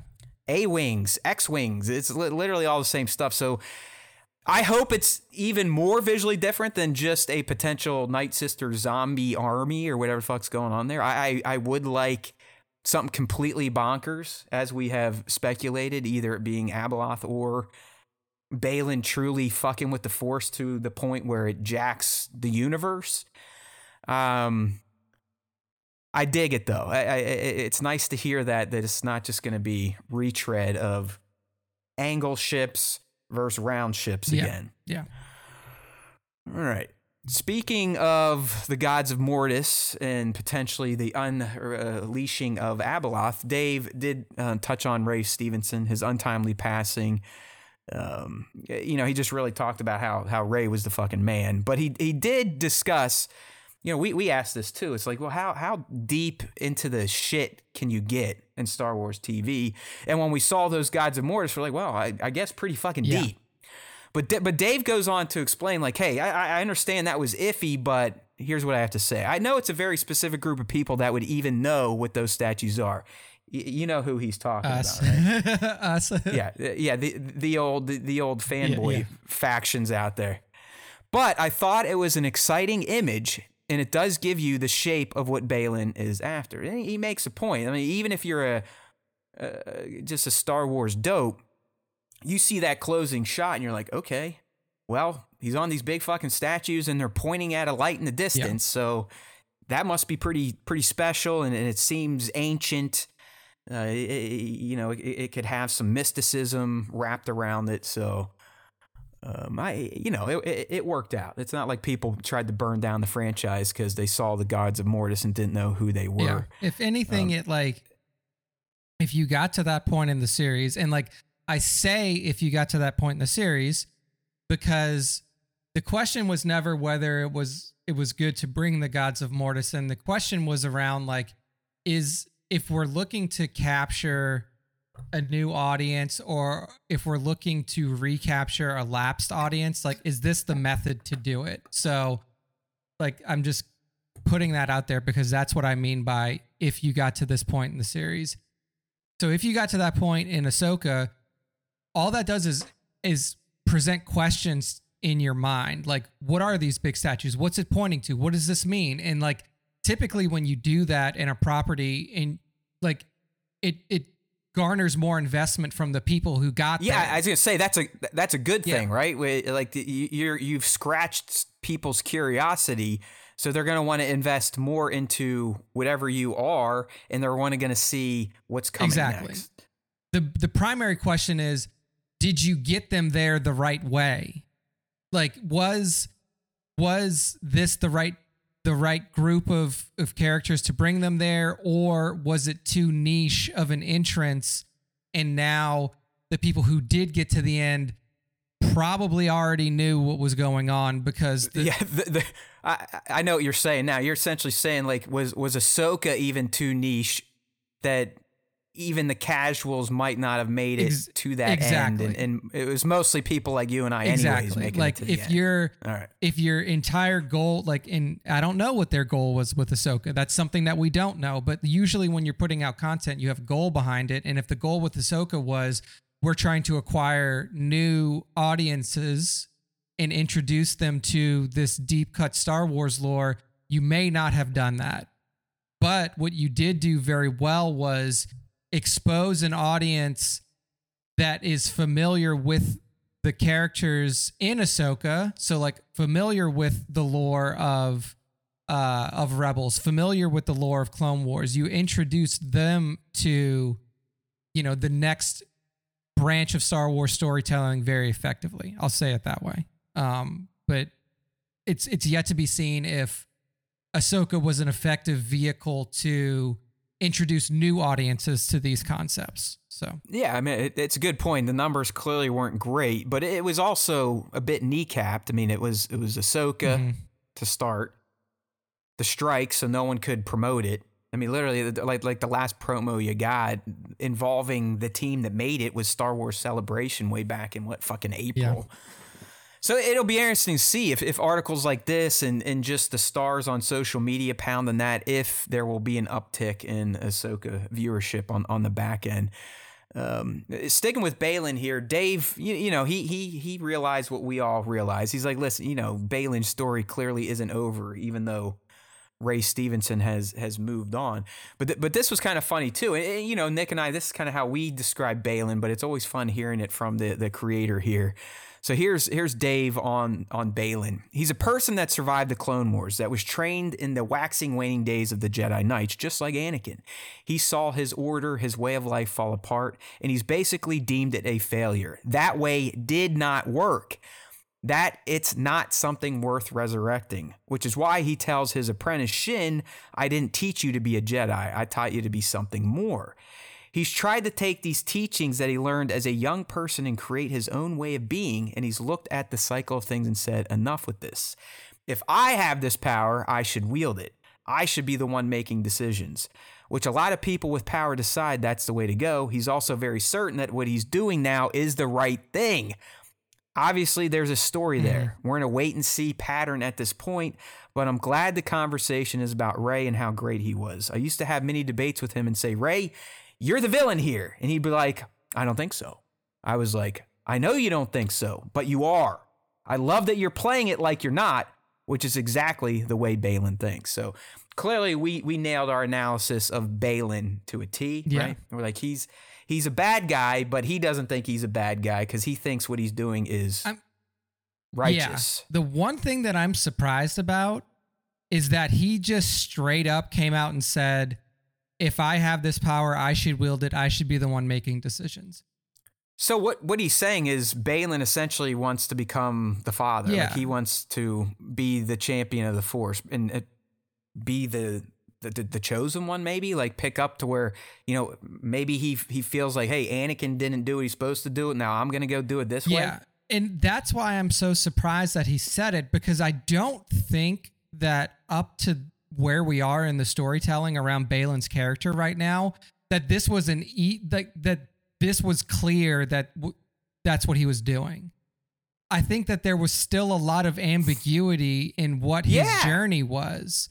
So the f- I mean, Nick, he, he physically said, "I need to destroy the the beginning. I need to end the cycle." And you know, we- we we took that those terms of like he wants to just either end the force, blow this place up, and like you're saying, Dave has pretty much put it out there that he wants to become the the wielder of the Yeah. force, capital T, capital H, capital Yeah. E, like the former like he, father. he wants to be the arbiter of how the force is used and who it's given to which is an interesting storyline to tell but like the fact that he kind of essentially gave that plot point away for free yeah, it's uh, Abeloth. yeah like seems a little odd that like he was just but i mean like the abeloth thing could still happen because like we were saying the whole time like that yeah, that could be the power he's You know, talking like- about. Like he, he yeah like it He's yeah, or or like I think what you're gonna say, he's being influenced through the force by a nefarious Exactly. actor that that's actually manipulating him, even though he thinks he's just following this. But uh, you are right. I mean, w- when you think about what Dave's saying here, like, hey, he learned this shit as a Jedi Knight. Obviously, they they're teaching him about Peridea, the Mortis gods. So he he clearly knew what he was he's looking for. So he could, as Dave is saying, just be going there to try to become a, a keeper of the force, the champion of the force himself, or as we're hoping, it's all still a ruse by a much more evil force power that is trying to be unleashed back into the universe. Um, blah blah blah. Ahsoka's next steps. There- nothing set in stone yet. All right, in terms of Ahsoka season two, clearly Dave's movie is still intact, so we know we're going to see Ahsoka in that more than likely. Um, I, as Nick and I talked, we we really need a second season. I, know he's not a huge fan of Tic Tac Toe Thrawn, but I think to really flesh out this this Mando verse to the point where we are going to have a big end game type of movie, we need more time. Mhm. We need more Ahsoka. We need our our fourth season of Mando at minimum. I mean, if you think about it, Nick, we're only looking at three. One guar- well, two guaranteed shows: Skeleton Crew and and Mando S4. Th- that's that's the only story left to tell before the big movie, and I, I don't Yeah. I don't think we're there. We're not there, so he, he's going to need a second you season. need like we're not even to the point to where the stakes are set yet like you, you- we need to at least get to the point to where like these are the stakes and like to really understand what's on the line because like right now the way things ended is like yeah Thrawn's there like Thrawn is is is back in the galaxy in a busted ass ship with decimated forces. yeah, with, with no forces, with whatever is hidden within the compart like the the the cargo bay of the Chimera, which we assume is some sort of like ultra like like powerful, you know, fighting force or a, yeah, like a dark Yeah. magic army. I think is what Yeah. we were saying it could be. but like we don't even have the stakes set yet. So like we have to get to a point for the movie that like we understand what what's what's that fucking that's stake. I mean. Like you know, that's you what I can't mean. launch a movie and be like, okay, well, Thrawn's back, so let's fucking fill in all of the shit that needs to happen before the fight happens, and do the fight and do the aftermath. Like, Right. No, yeah, I mean, you, you got to see the remnant reform under Thrawn, and if there's any power struggles there, you got to see how the New Republic reacts. Is is Mon gonna have to, you know, fight Xiono or this, that, and the other thing? What the fuck is Ezra gonna be doing? Is he gonna be focused on stopping Thrawn or getting Sabine and Ahsoka back? And oh, by the way, they're in a different galaxy. How, how you get how you gonna explain them coming back if we just jump right to a movie? So I, I I really I really hope we get a, a second Ahsoka. We better get Mando S4. I, I always thought we were going to get eight seasons of Mando, but I guess people are, are tuning out of that now too, so that's probably going to end. Uh, but there's there's a lot of work left to do in this Mandoverse before we get to Dave's movies. But now that the strikes are over, we're at least going to be getting some insights into all that stuff. All right. Up next, we have uh, Daisy Ridley. She's out pimping a new movie, The Marsh King's Daughter. I believe it's on streamers. Uh, she was talking to Collider, Nick, and um, she she essentially explained, like, dude, I didn't even know that we we were gonna, I was going to be involved in a new movie. It was like a, a, few days before we announced it at Celebration. So I think she's she's essentially explaining to him like, "Hey, when I saw you at Cannes, I I wasn't trying to lie to you or anything. I I, I really yeah, didn't. know I don't know if I was going to be yeah if I was going to be back in Star Wars. But what she does say here that has like some some meat to it is she is I guess I could read. I'll, I'll, I'll get down to the to the end because I summarize what what she said before, but um, talking about celebration. She's like, uh, I was shitting myself before I went on stage because no one knew I was going to that. No one knew I was going to celebration. Bar like Kathy, and there were a couple of people. I was so nervous. Oh my God. It was such a wonderful reception. I'm very excited. The story is really cool. I'm waiting to read a script because obviously I don't have any other updates. It's not what I expected, but I'm very excited. Hmm. Interesting so the story she she knows the story yep. and she's telling us that it's not what she expected but she's excited about it. I, i'm not sure not quite sure how to parse that out yeah i mean you know you would imagine that the expectation would be like i am like rey is the new you know force user in the galaxy and is going to start to reform some sort of order i mean i think that that's what the general expectation is, or uh, at least like that's what most yeah. people would think is the story is like, okay, I'm gonna I'm gonna take up the mantle of what I think should be done here, especially the way that it ended with like her having the texts from the tree, with her having the, you know, now communed with the the the most powerful force entities to ever exist to take out one of the most fa- powerful dark side entities to ever exist. Like you would think that her her now life mission would be like, all right, like let's get fucking rolling again. Like let's let's start moving again. So I, I am interested to see like what this direction is because it honestly seemed like a pretty straightforward start at yeah, least. I know. It's like I don't. I mean, who knows? She could just be blowing smoke up this guy's ass. Yeah. But she, you know, specifically said it's not what I expected. So I, I, I don't know. I mean, it, it, we could go all over the place with that. I mean, is is Ben coming back in ghost form and working with her? Is Finn going to be there? I mean, is is she going to be aged enough that there's been decades that have passed since TROS. I think these are all things that might be unexpected to her. I don't know. I I, I was kind of intrigued by that. And, and, the other thing, Nick, she also went on because all they announced is like, hey, yeah, Daisy's gonna have this movie. James Mangold's doing this one. Dave's doing that mm-hmm. one. Daisy now she's saying, I know the storyline for one film. That's not to say that that's all it is, but that's what I was told about. And I imagine it will be the next film, I think. I mean, again, I don't know post strikes and everything, how quickly everything will start up again. But yes, so far, I know the story of one film, and I think people will be very excited. I think there's multiple ways to take yeah. this. She's either talking about the three announced movies, and she only knows the story about the ones she's involved mm. in, or she's heard that whatever she's involved in could potentially be more than one film. Is that what you're getting, yeah. or was it clearer to you? To me, I definitely think that those are the, the two ways to interpret it. And to me, I almost think she, it's straying towards the, the latter, like towards, I know the story for this one, the first one, not sure what the story is for the second one yet. Like she is expecting that there is, that she will be in another one after after the one that we already yeah it, yeah it, it, it's weird but I, I think one thing we can definitely take from this is that it is going to be the first movie yeah out yeah. once once they get cracking on it. I, I really think that's I when she says and I imagine it will be the next film I think I think she's actually talking about the next film to yeah, actually to hit fucking theaters, to release. Which is going to be crazy because she was in the last one that was in theaters many, many years ago at this Yeah, point in four time. years I mean, ago. wh- what are we up? We're up to five Four- years four now? years, 2019, Four yeah, years. four years. Jesus. Holy shit.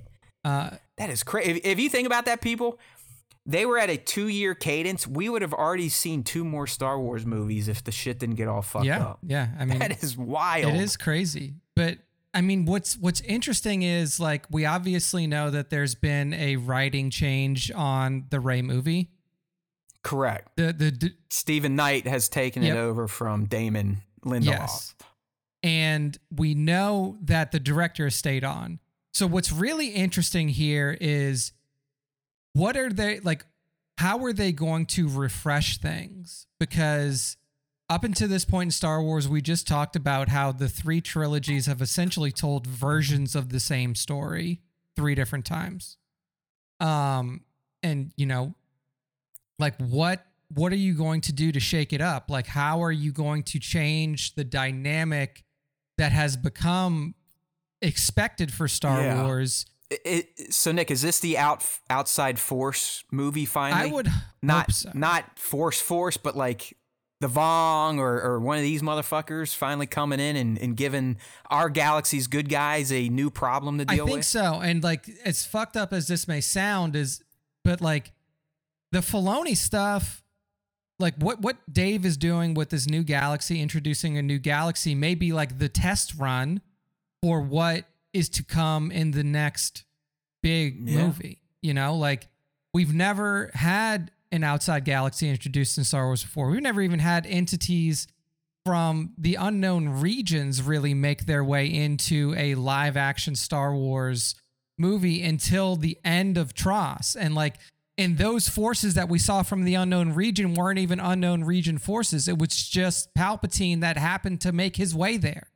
Like, the, the fact that we now have an an entire new galaxy introduced that could bring in a ton of of outside influence into the known galaxy would be really interesting if that's how they decided to treat the new movie uh, with with Daisy in it. So like, you know, stuff like the Yuuzhan Vong, like people have been like, when are the Vong gonna come in? Like, the opportunity is now Hey, there. Nick, I mean, was the Vong force sensitive or did they have some sort of magic? Like, why were they so unstoppable? I do believe that they had. because I, I I do I I think another way to go with this with the Rey movie, if it's not an, an outside alien force, uh, some force that has mastered the dark side. Like like we get away from the political machinations of Star Wars, and it's literally all the mystical shit in this movie, where it is truly her new order in the light versus this this dark order that either existed in another universe and made it here or that has been actually doing kind of palpatine type of shit and has been waiting its time biding its time building up power and now it's ready to attack Yeah, I mean, I, I just I don't want it to be Another- just like we're talking yeah. about the Mandoverse. I, I so I I'm, I'm with alien force coming in or some sort of mystical force fucking with Rey. I don't want it to be traditional Star Wars good guys and girls versus traditional Star Wars bad bad Yeah. girls and boys. I boys. mean, the, the the Vong, like if you're gonna introduce a, a potential race, Bat's saying they could block the they force. they couldn't block it. They were immune to it. So like Okay. they like force a bit like they were just straight up immune to force sense. Like their their their midi chlorians could kick other midi chlorians. so the thing is is I don't think they had midi chlorians. Like if you were looking at it in terms of a like in universe like the it. force is the force because everything in this known galaxy has some level of midichlorian in it. They they had none. They had no force presence. They couldn't be sensed by the Jedi. They were unaffected by most force powers because they didn't like the the assumption was they didn't have the midichlorians in them to be affected by it. So like almost like like where Toydarians are immune to to like uh you know the mind trick, Mind tricks. they were immune to Okay, almost that everything. makes sense. So Got yeah. you. Right. I think the only thing that they weren't immune to was like like like the physical manifestation of like force push. Like if you like because they weren't because that didn't affect their their body. That was just like a force pushing. You're them. affecting the yeah, you're affecting the midichlorians in the in yeah, the air, something like right? that. But like, The ones that are around us, binding yeah, us, I can't us. remember exactly what force powers they what they were yeah, affected we, by. We, we but, don't we, you know. we don't need to know the the inside and out. I think what we need to know is this would be fun. yeah, Okay, where where we have an established Star Wars hero of the light side, who's a fake Skywalker. That doesn't matter, but it, it, it would be neat. It would be something fresh, something new, something from the books that you all love. So I'm down for it. All right. Speaking of shit, we should get down for in 2024. Now, you know, we kind of went through this a week or two ago where I was just using logic and, and you know, sound thought in real life and saying, hey, I think we'll be lucky to get two live action Star Wars in 2024. The first being Skeleton Crew because it should have came out this year. Second being The Acolyte because I believe it was done with principal and mostly in post when the strikes happened. We talked about how Andor didn't even finish principal, so I felt like that one didn't really have a chance for 2024. Well, the dorks over at Empire are saying something different. Hmm. Okay. They, they we got a snippet from I think it's their January 2024 issue of Empire that talks about the Disney Plus slate in 2024 and Nick sure enough they're throwing Andor in there as a as a done deal alongside Skeleton Crew and the Acolyte. yeah. I mean, that's interesting. So the so here's what I assume happened then.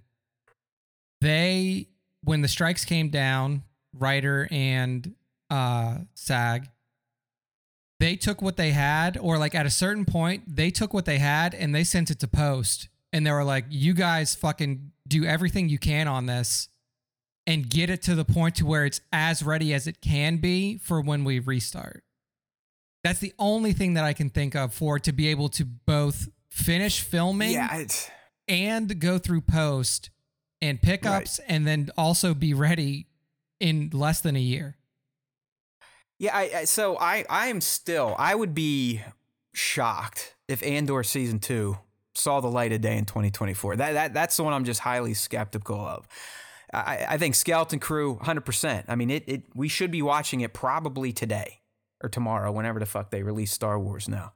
So that one I could see dropping as early as February, March of, of 2024. Uh, Acolyte, I could see being kind of like the Ahsoka show in 23, where it comes out in that, that early fall period.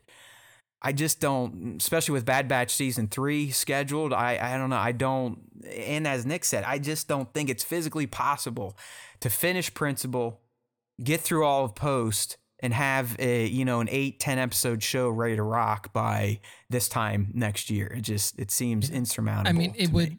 it would make more sense if everything was shot sequentially. Like if you're filming like we're gonna do all of episode one, we're gonna do all Yeah, of yeah, episode that- yeah, two. but doesn't- that's that doesn't yeah, that's not how happen, they right? I mean, film they- things. So like No, they they shoot scenes and, and based on budgets and where they're traveling at that point in time. I mean, a lot of shows, people they may film the end before the beginning, um, and you know that's why they, they get paid a ton of money because acting is is very very difficult. It actually is if you want to be good, but you know sometimes when they talk about like it's you know being a doctor or something that you're actually saving lives, it's like all right, people, calm yeah, down. it's not that serious. I love, yeah, I love creatives. I love artists, but l- let's be real. You're literally playing pretend.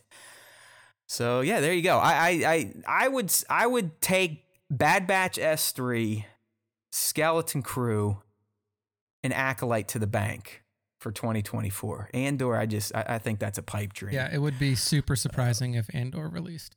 And I, I don't think they've done four Star Wars shows in a year's time either. It's usually two or three. Yeah. Not that that I mean, Well, I oh, guess no, you could count 'cause w- we had we had Tales and Yeah. Visions and Bad Batch, like, do you? and Mando and Ahsoka. So we we did have five this year Yeah. in in 23. Oh well, hey, shit's back up and running. Just means we're gonna, or I get to stay up late or get up early to make content for two people. I'm excited. All right, it is time for this episode's special topic. I know you all have been patiently waiting to see our custom graphics. We are ranking the Bokken Jedi. All right, right now we're looking at my deck. Nick also has a deck. I'll give you a tease. We're, we're, we're pretty spot on. our back ends and our front ends, there's there's a little bit of variety, but the middle, we pretty much uh, Mhm. we're thinking the the exact same Jedi's. But just real quick, if anyone needs setup for this, what is a Bokken Jedi? All right, we learned this in Ahsoka from Baylan Skoll. A Bokken Jedi is any Jedi trained after Order 66, meaning they were not trained at the temple. All right. Uh, we, I will tell you there are some Jedi here that were trained in a temple, but not the temple. We are running with them as being Bokken, although you probably could argue that hey, they're they're training under Luke Skywalker at a temple. But no, we're going with Baylan's definition. Any any Jedi trained after Order 66. All right. Mhm. And there are 12 of them. Yes. And a, a lot of them come from comics. So uh, if, if you haven't been reading the comics, you're probably gonna be like, all right, whatever you guys say. Luckily, I'm familiar with all these Jedi from the comics because I do read a little bit because they have pictures and not Mhm. words. All right. So coming in at number 12 on Matt's list, I have a Jedi named Vo. All right. For those of you that don't know, Vo was one of Luke's first disciples at his new temple. Vo was very much like Sabine Wren in that she did not have a natural affinity for the Force. But Vo, when Kylo or Ben went a little goofy, she was also the one ready to kind of get down the brass tacks and take care of business. Uh, but be- because she wasn't very skilled and a little off the handle, I have placed Vo at number 12. Yeah. Um, I was familiar with Vo. Uh, Actually, sorry, Nick, this is your number Okay, 12. yeah. I So would say that- I just pretend Nick said that. Go ahead. Yeah, so my number 12 was Vo. Vo was from the um, Rise of Kylo Kylo Ren comic uh, series arc. Correct. It was like a four four issue miniseries. Yeah, so Yep. so read that when it released and the, the reason it's like I didn't go back and read them. I know that like my bottom 3 essentially are from this comic run.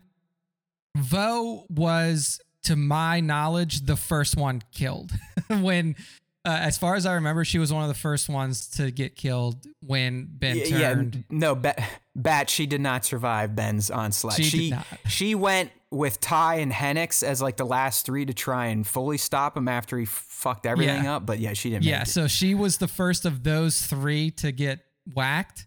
So I was like, okay, you're you're the last one. You're All number right. twelve. That that makes sense. So- All right, well, let, let me let me repeat. Now I'll do my number twelve. what a fucking idiot. Okay, my number twelve. oh man, I'm starting to get the hiv. Is Hennix, another one of Luke's students, and and the reason I made him twelve, Nick, is because this guy was a bum. All right, a complete bum yeah, all he cared about was puzzles and using the force to solve puzzles, which led him to gravitate towards holocrons and trying to get them open. So to me, he was he was you know he's a little aloof, wasn't really focusing on all aspects of the force. Uh, he just seemed kind of kind of goofy and, and out there. So that's why I put him at twelve. All right, now that I'm on my deck, Mhm. I'm gonna go to my eleven. let's do it. All right. Does that make Yes. sense? Dan the man, welcome back. How's it going? Okay. There she is. I had Nick, I had Vo at 11 for for many of the same reasons. Like she she just wasn't naturally gifted and as Nick said, because of that and her willingness to go after Ben and kind of fight him with zero caution, Yeah. she takes she takes my 11 spot for essentially just sacrificing her body. Yeah, she just like literally like the movie scene where you like some like third rate character jumps at the main character and just gets like instantly annihilated is kind of what happens to Vo when it comes down to. Yeah. Uh Hey, real quick, Da- Dan the Man has one a character that I would would be sweet to see in the Rey movie, Darth Talon. Darth Talon was supposed to be, along with Maul, the big bad of the sequels, according to George Lucas. So, Dan the Man, I, I would not be. I would hey, listen. A red and black Twi'lek, please. yeah, I I don't know if my if my heart could handle that. I would I would love Talon to be in live action. Yeah, no, I think that that would be a good addition. I think that she was a super interesting character for sure, and I, I think that Yeah. they could use her to good effect. All right. So Nick's number eleven is Ty. Ty, and again, like for me, Ty and Hennix, you can probably like flip, like you those are interchangeable. But the way that you could look at Ty, Hennix, and Vo as the you know as people who haven't read this comic run is like these were like like three close friends of Ben during their time at the Jedi Temple. Th- they would have been in the same class. Exactly. You right, like freshmen together, yeah. something like so that. like they they came up together, they learned together. Ben was obviously the most talented prospect out of all of them, coming from the Skywalker lineage. And then when shit fell apart, it it kind of fell to these three, Ty Hennix and Vo, to like try to be the ones to to stop him from from destroying the whole order. And eventually what happens is like they all like come at him in their own way and they all get killed. Um Ty was probably the most gifted fighter of all three of them. Um I think he was the closest to Ben as yeah, well. he was he was like Ben uh, I think he was the last one to die. Um but he he like falls to Ben as well pretty easily. Um he comes in at my number 11, but like I said him and Hennix kind of can flip between the two. Um but yeah, like he he gets cut down by Ben as all of the other Padawans and, and trainees at, at Luke's order did. He kind of looks like the Lex Luthor of Star. Wars. Too. Very very bald, very clean. bald. If you're if you're on the live stream, uh, we have a graphic of Ty up. Yeah, he's, he's very Lexi Yeah. looking. All right, Nick. Since we're on you and I, we already know my eleven. Let's go to your ten. My 10 is Hennix. Uh, There he Is is. Hennix. Yeah. So I guess the reason for me, the, the reason why I put Hennix there is like I always, he looks cooler. he does look cooler. he is, he's a, he's a Quarren, I believe, right? Uh, Yep. He's Uh-huh. a Quarren Jedi, which obviously we didn't see much of, but um, he was very in tune with the Force. I guess I'll put it that way, which is why Yes. I like ranked him slightly higher. It's like in in these in Well, you're, you're right. He's kind of like a force dork. Yeah. Like if if there was anybody out there who was going to form into like a very formidable Jedi if given enough time and training, it probably would have been Hennix just because of his deep connection to the Force like you were saying like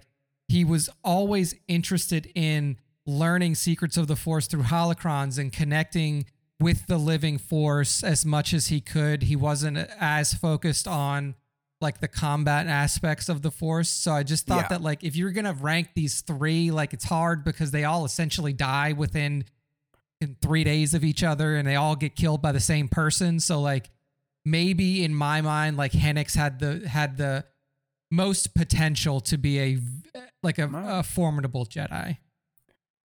Fair enough. Uh, uh So, I I mean, like I said, Nick and I, uh, our ends and fronts are mixed. So, my 10 is Ty.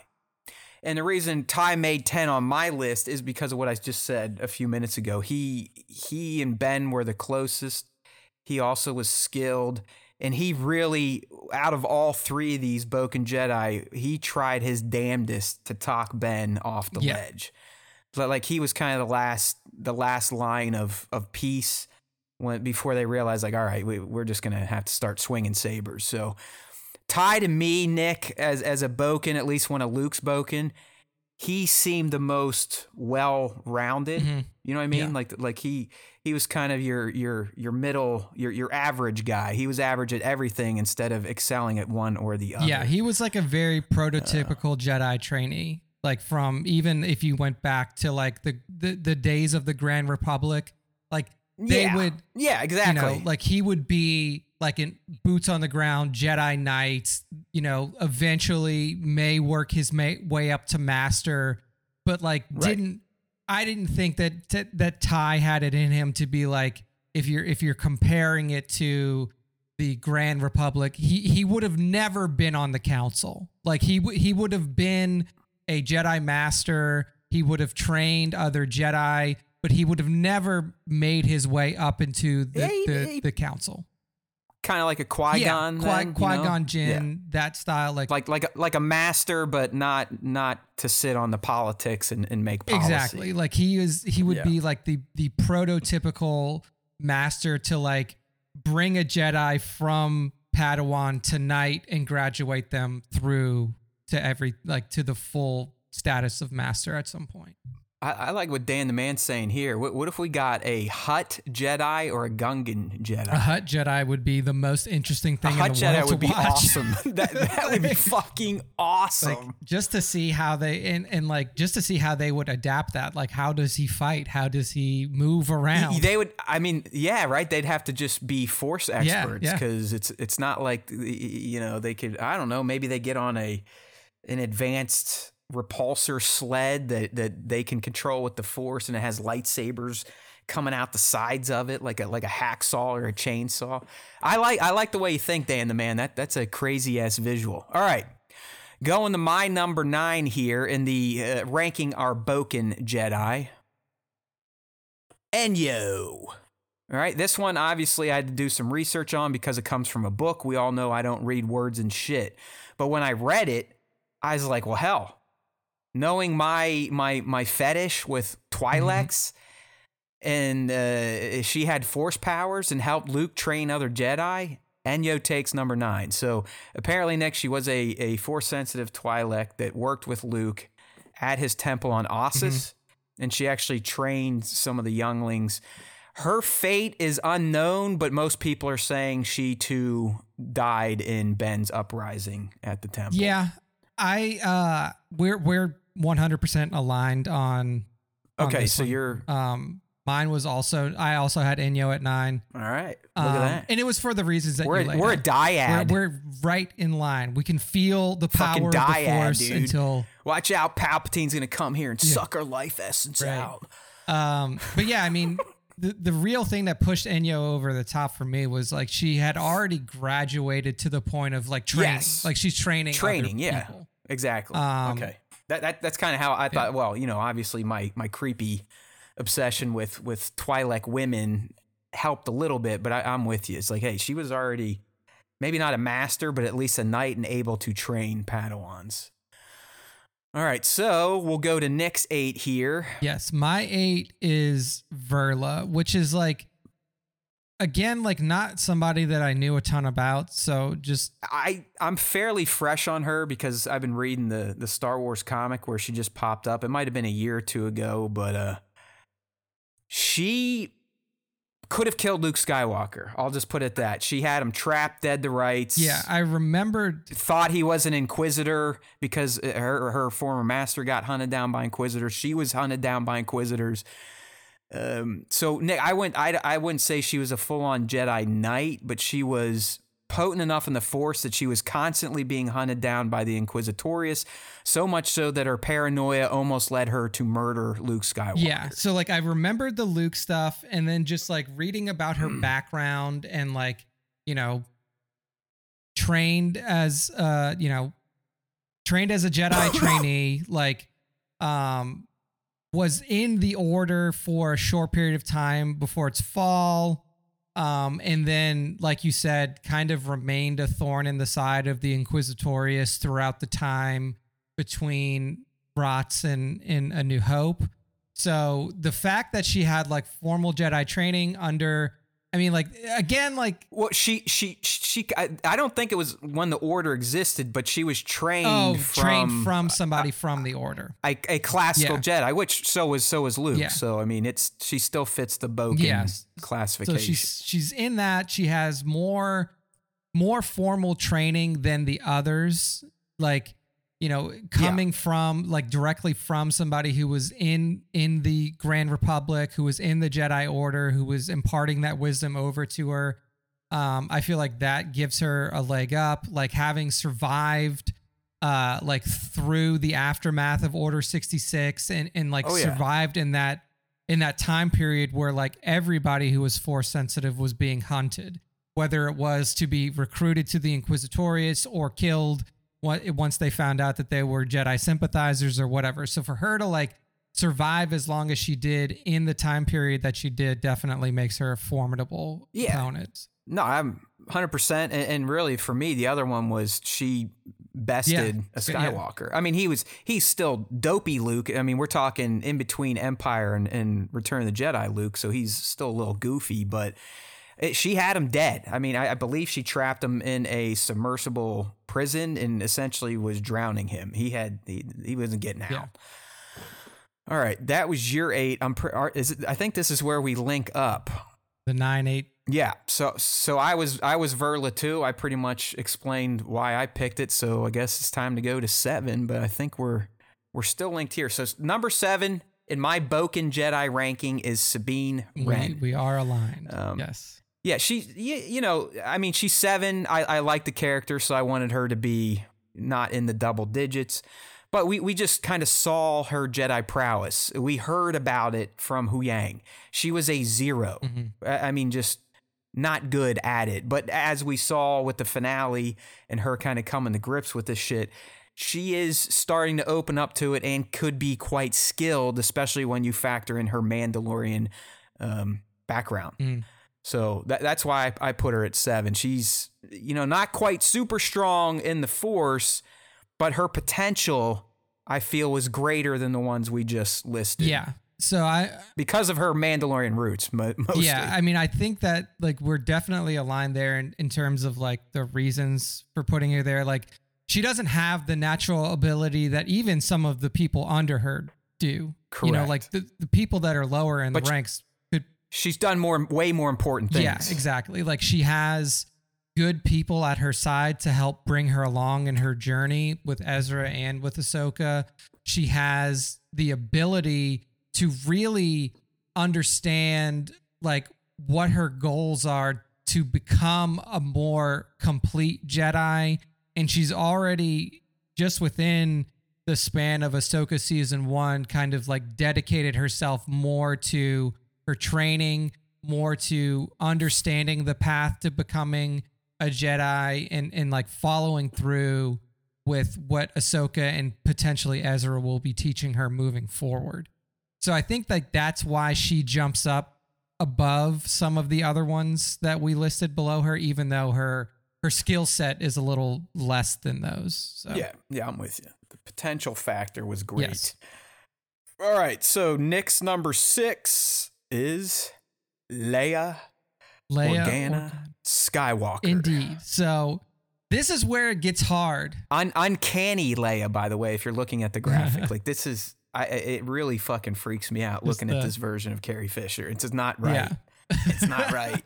There's nothing behind those eyes, it's man. Just, it's not real. But this is so this is where the this is where the rankings get hard because we know Leia's potential. Yeah. Like Leia's potential is is limitless. course. Like it it's greater than Luke's if you listen to Yoda's other point of view. exactly. But she made a conscious choice Correct. to not follow this path.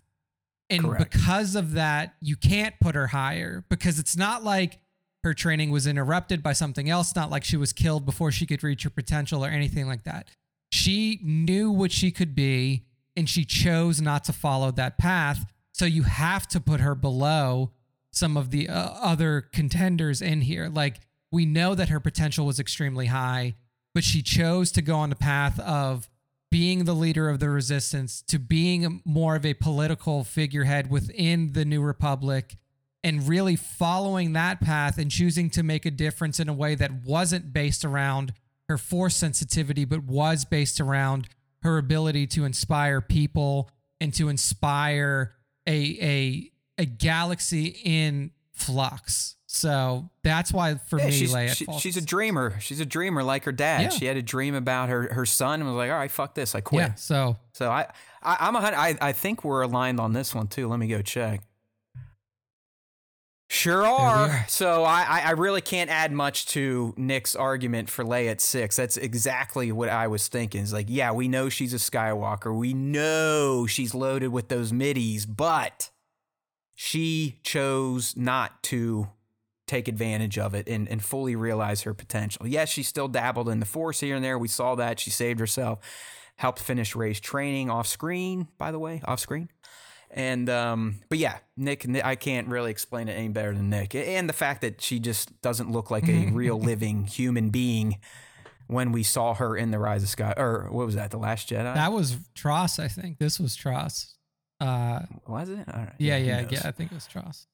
Who, who the fuck knows? All right. So my number five, I think we're still aligned on five, and then shit gets goofy. Din Grogu. All right. These assholes mm. at the Thanksgiving Day parade, like, oh, hey, here comes Grogu. I'm like, his name's Din Grogu. you idiots. All right. Din Grogu at number five. Okay. okay, All right. Well, listen. Like Leia, he's kind of like, hey, fuck it. I, I know some shit. Learned a little bit. Hung out with Luke for I don't know. Jon Favreau says a few years. We say a couple days. Who the fuck knows? yeah, I know. Um, but he, I mean, he clearly has ridiculous potential. He has retained some of his traditional training. That's why he makes it as Bokken because he, he never finished training a- at the temple. He was a fucking baby for Christ's sake. But just knowing what what his species can do with the Force puts him at number five. I mean, he probably even more so than Leia has a greater potential to tap into some fucking wild Force abilities and power. So Yeah. that's why I got I got my man Din. Grogu at five. I think we are we're aligned there too. He's on my he's my Yep, five. There you go, and Nick. Nick. So why why do you? I mean, we all know you hate his guts and hope he dies. So why why do you have him at I five? mean, I you you laid it out. I mean, he was another instance of like got a taste of the Jedi training and chose to not follow that path. And you know, obviously his story isn't complete yet, and we don't know what lies in the future for him. But up to this point, we know that he has chosen the path of the Mandalorian to walk and not the path of the Jedi, which even with all of his innate ability in his, you know, like that that's just built into him as a being, like if he doesn't train in it and he doesn't focus on it and he doesn't choose to walk that path, then he's not going to be able to become as powerful as he could be. And and you know may not even become as powerful as the people that we have listed above him even though his potential is greater. So i think that that you know we're we're definitely in line on why he falls. You're a quitter, Grogu. Din Grogu, you're a that's quitter. right i mean who knows? Maybe after the events of uh this this crossover and everything like that he he may see value in in walking the path of the jedi but right now where grogu sits right now in canon he is a number five yeah, he uses his force to protect his dad to- and to eat. Yeah, to eat frogs. That is Yeah, murder that's, frogs. That's his force use. All right, Nick. Th- I This think is where this is where things get off off off the, the the rails a little bit. So Nick's number four is Ray, Rey. from nowhere, aka Skywalker, aka Clone Palpatine, baby. Yeah. So again, I can only like I'm only basing this on what is available to us now. Um, I put Rey at four because she is clearly a a very powerful Jedi that has a ton of potential to grow. But up until this point with her, we haven't really seen her hit her her potential yet. But we know that she's going to. We know that she has chosen to follow the path and and and build her force essence and her force abilities up. My problem with that is now you're in you're in the Luke bucket where you had very little training, you have nobody to train you moving forward and you're kind of just like you're She's got the books. yeah, you got the books, but that's all you got. And like the training that she got, like she probably got less training than fucking Luke did. Like like Luke you you didn't just hear me, man. Leia trained her for like a year off screen. uh, off screen apparently. So she did call Leia master in, in TROS, so something happened, right? she did. So she got some training, but I think just like Luke's off-screen Yeah, training. I all mean, there, there's all sorts of off-screen all training of the in Star off-screen Wars. training that happened. um, but right right now, I think that given who's left, I think that her potential, even though Ben's dead now, I think that her potential, even when they were both alive, was lower than Ben's. I think that Ben had a higher ceiling than she did. Ooh, Ooh, but they're a dyad. they're a dyad. Nick. They're linked. They're a dyad, but I do think All right, that all right. because of because of Ben's head start in his learning, in like in his training, learning from one of the most legendary Jedi of all time, being of that lineage. She knew how to heal before Ben. It's true, but it's because Ben chose the path of the dark and he didn't I know, unlock I that. know. If you're if you're in the video game world, like he went on the other skill tree side, like he went towards the the the dark Yeah, side force choke, kill it. you, read your mind Yeah. tree, and she went towards The towards Reds. he he went Reds versus Yeah, Blue. exactly. So, uh, Bat's asking when do we get the Taylor Swift Jedi? Eh, Whenever, man. I- Apparently, she's moving into the new mansion for the next couple months before her Japanese tour. Yeah. So, i- if if Taylor can do for Star Wars what she's done for the NFL, let's, let's go. do it. But Let's go. Like, let's go. But yeah, I mean, I think for me, Rey comes down at four right now because of where we left her journey and and what she had learned up to that point. Um, so Okay. that that's why I have Rey at four. I will I will reserve my commentary until we get to our my list because this is where we the um kind of separate again. All right, so my number four, and this was painful. Yeah, I know who you, I I think And- I know who you put there. I'm I'm blaming Nick for this. Okay, I put Ezra at number four, and it hurt. It hurt me emotionally and physically because I'm a huge Ezra Mhm. fan. I, I love him. Like he he to me is like he is the Bokken Jedi. Him and Luke are. They are the Bokken Jedi, the true Bokken Bokken motherfuckers. I mean, you could argue Ezra is even more Bokken than Luke because he's he was trained by a fucking Padawan, where Luke was trained by multiple masters, one being a fucking Grandmaster. yeah. But the reason I put him four, Nick, is because I, I do believe three, two, and one are that much more powerful in the Force. Their potential was was bigger. They they have done more at the the current point of their lives in the Star Wars universe. And because I think it was you on the show at one point in time, you're like, Ezra's a fucking dopey doofus. I was like, okay, well, yeah, you got a point. Um, I, I don't love this, but I do. For me, it did make sense putting Ezra at four because three, two, and one, they're just that much more in tune with the Force. They're way more gifted. They come from what I hate. Thank you, TROS, for making this a thing. The the the the lineage Force users, if you mm-hmm. will. And and maybe maybe that's why I'm stupid and he should be where you put him mm-hmm. because he's not a fucking lineage user like Rey should have stayed. And that in my opinion makes him even more special than if you came from the nuts of the chosen one. Yeah. Yeah. I mean, But I let outside influence rule me. I got peer pressured. So Nick Ezra for me comes in at 4. yeah. I mean, to, like your explanation totally makes sense. I'm not. I, Well, well yeah. s- yeah, save yours cuz you got him in a in an in interesting spot. position. So So, All right.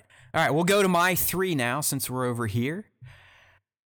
My three is Ben. okay. Okay. So you can probably figure out what two and one's going to be. And the reason, Nick, I went with Ben at three versus Rey, kind of like you were saying. I mean, uh, uh, let's be real. They, they're technically the dyad. Yeah. So to me, they are equal Mhm. in the force. And, and together, they are the strongest force beings that are out there. At least that's how the movie made it sound, how Palpatine made it sound. Like whatever this fucking dyad thing is, if it's ever going to be explored again, it's it's even more potent than the chosen one himself. Yeah. But Ben made a lot of poor choices in life. He went dark for a long time, killed a lot of motherfuckers. And in the end, he he didn't really help Rey defeat Palpatine. He resurrected Rey after he climbed out of a hole, but he was hanging out down a shaft like most people in his family do. Um, but you made great points. Like like he 100% had more in tune training for longer in his life. But I think because he was so mentally fucked up and torn between his good and his dark side that he was never able to truly realize his his ultimate potential. Where Rey Still who had less has less baggage, if you will, she has that ability to now take what who she became at the end of TROS and and maximize it to the nines. And she ultimately was the one that channeled the Jedi to defeat Palpatine once and for all, not Ben. Yeah. It was her holding that, blasting him. That's why uh, Ben is three for yeah. me. So we're aligned on Ben at three. Obviously, our our one two are different, but what would the reason why I chose to put Ben over Rey is because it's almost like when you're looking at you know career stats for a player, you know for for a, for a football player or something like that. When you look at career stats, even though some of his career stats are in the dark side, he's he's got more career stats than Rey. You know, like his career stats are higher. Oh my God, do you hear that? Sounds like I smoke a pack a day. oh, sorry. But- Go ahead. That, I like that. His career his career stats. stats are higher. he's got He rolls more natural 20s. that's, hey, he's got he's got more formal training under a a legit school.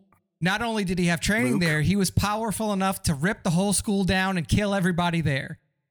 Uh, and not only did he rip the whole school down and kill everybody there, he was also one of the two dark side force users that essentially vice gripped the galaxy again for a little while. Like Yeah, and he actually beat his He- his he- pimp, yeah. right? He beat his pimp where Vader never. Well, we thought he did, but he didn't. Yeah, like, did he? Did he not? I mean, it's kind of a similar situation for Ben Solo and for for for Anakin Skywalker because they really both thought they killed their master, and then it turned out they didn't. so similar situations there where it's like in in TLJ, like Kylo was the guy. Like he was like after fucking, af, you know, after uh, what's his name gets taken out. Like Kylo takes over the First Order. Snoke, like Snoke's dead. Oh, yeah. Kylo takes over. He's running the ship and everything else. Like Kylo got to a point. he achieved more than Darth Yeah. Vader. He he. I mean, he became essentially the emperor. Exactly. So like he while it wasn't for the good, like he climbed that fucking ladder and he got all the way to the top. So that's that's Yeah, why I I, mean- put him over Rey. I like that. I like that. You usually don't think dark like that, but I I, I dig it. See, I I went opposite of my soul. I went, well, hey, Rey's just lighter and. She won, vanquished the bad, so she's better than Ben. But you're going, well, listen, he, his fucking, his kill streaks Yeah. are, are way greater than Rey ever Yeah. could dream of. I His like that. body of work. All right, let's see who Nick has at two. Everyone at this point, everyone's kind of through the process of elimination. They, they've kind of figured out who we uh, fanboyed at one. I mean, that's not Yeah, hard. But who's Nick have at two? It is Ezra. Ezra, the guy he hates. So the reason, and again, like this is the reason why I put Ezra up there. Like Ezra and Ben were hard for me. Ezra and Ben were really hard. I was like, man, should I make Ben two or Ezra two? And it was tough.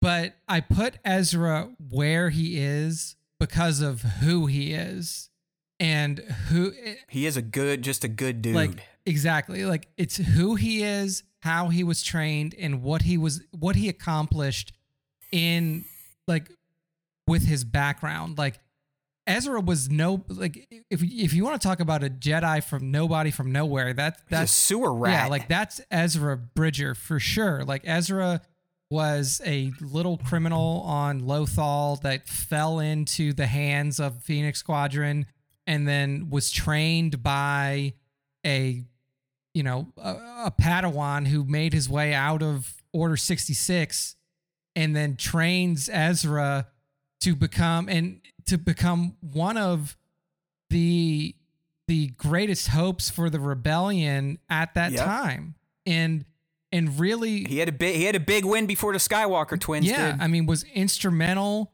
in the in taking well not even instrumental was the key cog in taking Thrawn out of play in the known galaxy and like sending him away to Peridea he was he like helped the rebellion even before that point helped the rebellion like you know when Kallus like when when Kallus was a huge thing like when Kallus was a huge enemy like helped to oh yeah. to take him out and flip him to the good side and like was really instrumental in the successes that the rebellion had during that time period and he did it all coming from nowhere, having fucking trash training and and really relying on his own ingenuity and his ability to get it all done.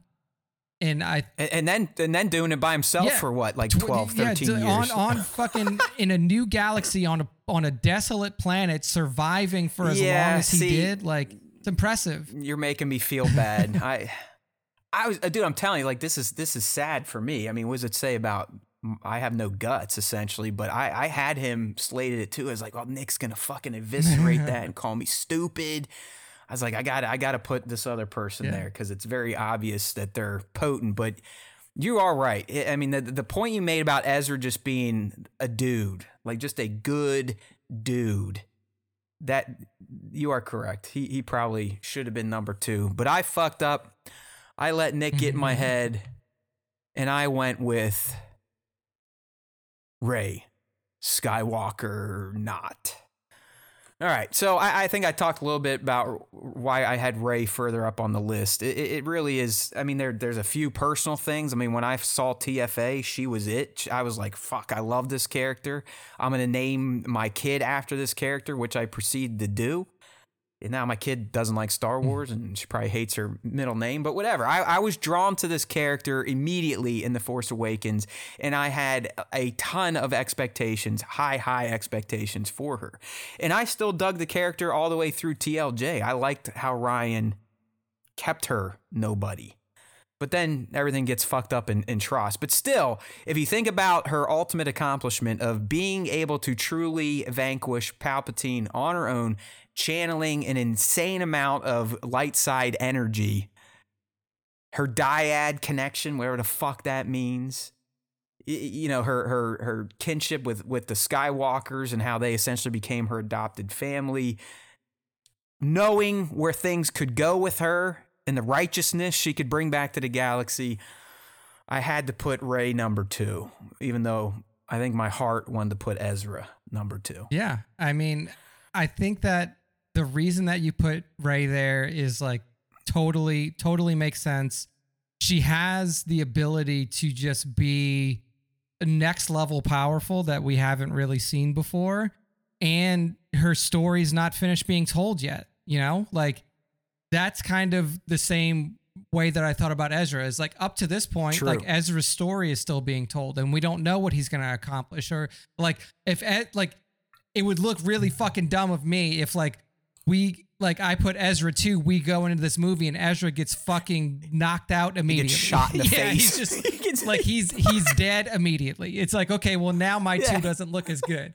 But he just falls down a hole on a star destroyer. yeah, it's like uh, but Rey and Ezra are kind of in the same bucket where like where Ben and Luke their stories are told like they're over like they've reached their maximum level of power like Rey and Ezra are still like in process of having their stories told and we don't know wh- what type of power they they you know power level they can reach and we don't know what they're going to accomplish yet because we haven't gotten there and it's all a mystery but like Rey being a number 2 for you makes total sense. I mean, she is she is the torch carrier of what the Jedi order or what whatever they're going to be Yeah. called is moving Right. forward. So, I mean, bo- both Yoda and Luke and TLJ essentially said, like, "Hey, this they're they're the ones that are gonna keep this shit going. So let her do her Yeah. thing."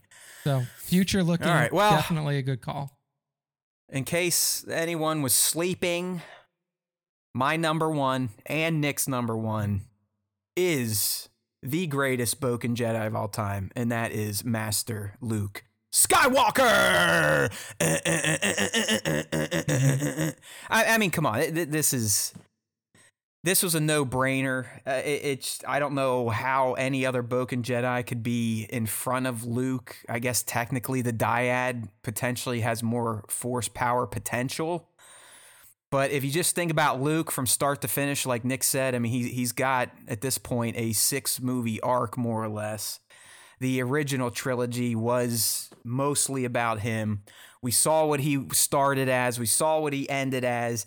I, I mean, Luke's number one just for what he does in Return of the Jedi. Yeah. Yeah. I mean, the, putting together the plan to save his friend, helping the rebels when he probably shouldn't have, and then doing what he did with his dad to, to save the day and bring him back to the light. And you know, obviously being a child of the original trilogy, he was my guy. Like Luke was the hero. Okay, I mean, I was never a Han Solo guy. Uh, this, that, and the other thing. Uh, it was always Luke. Luke and his dad always kind of popped off the screen to me.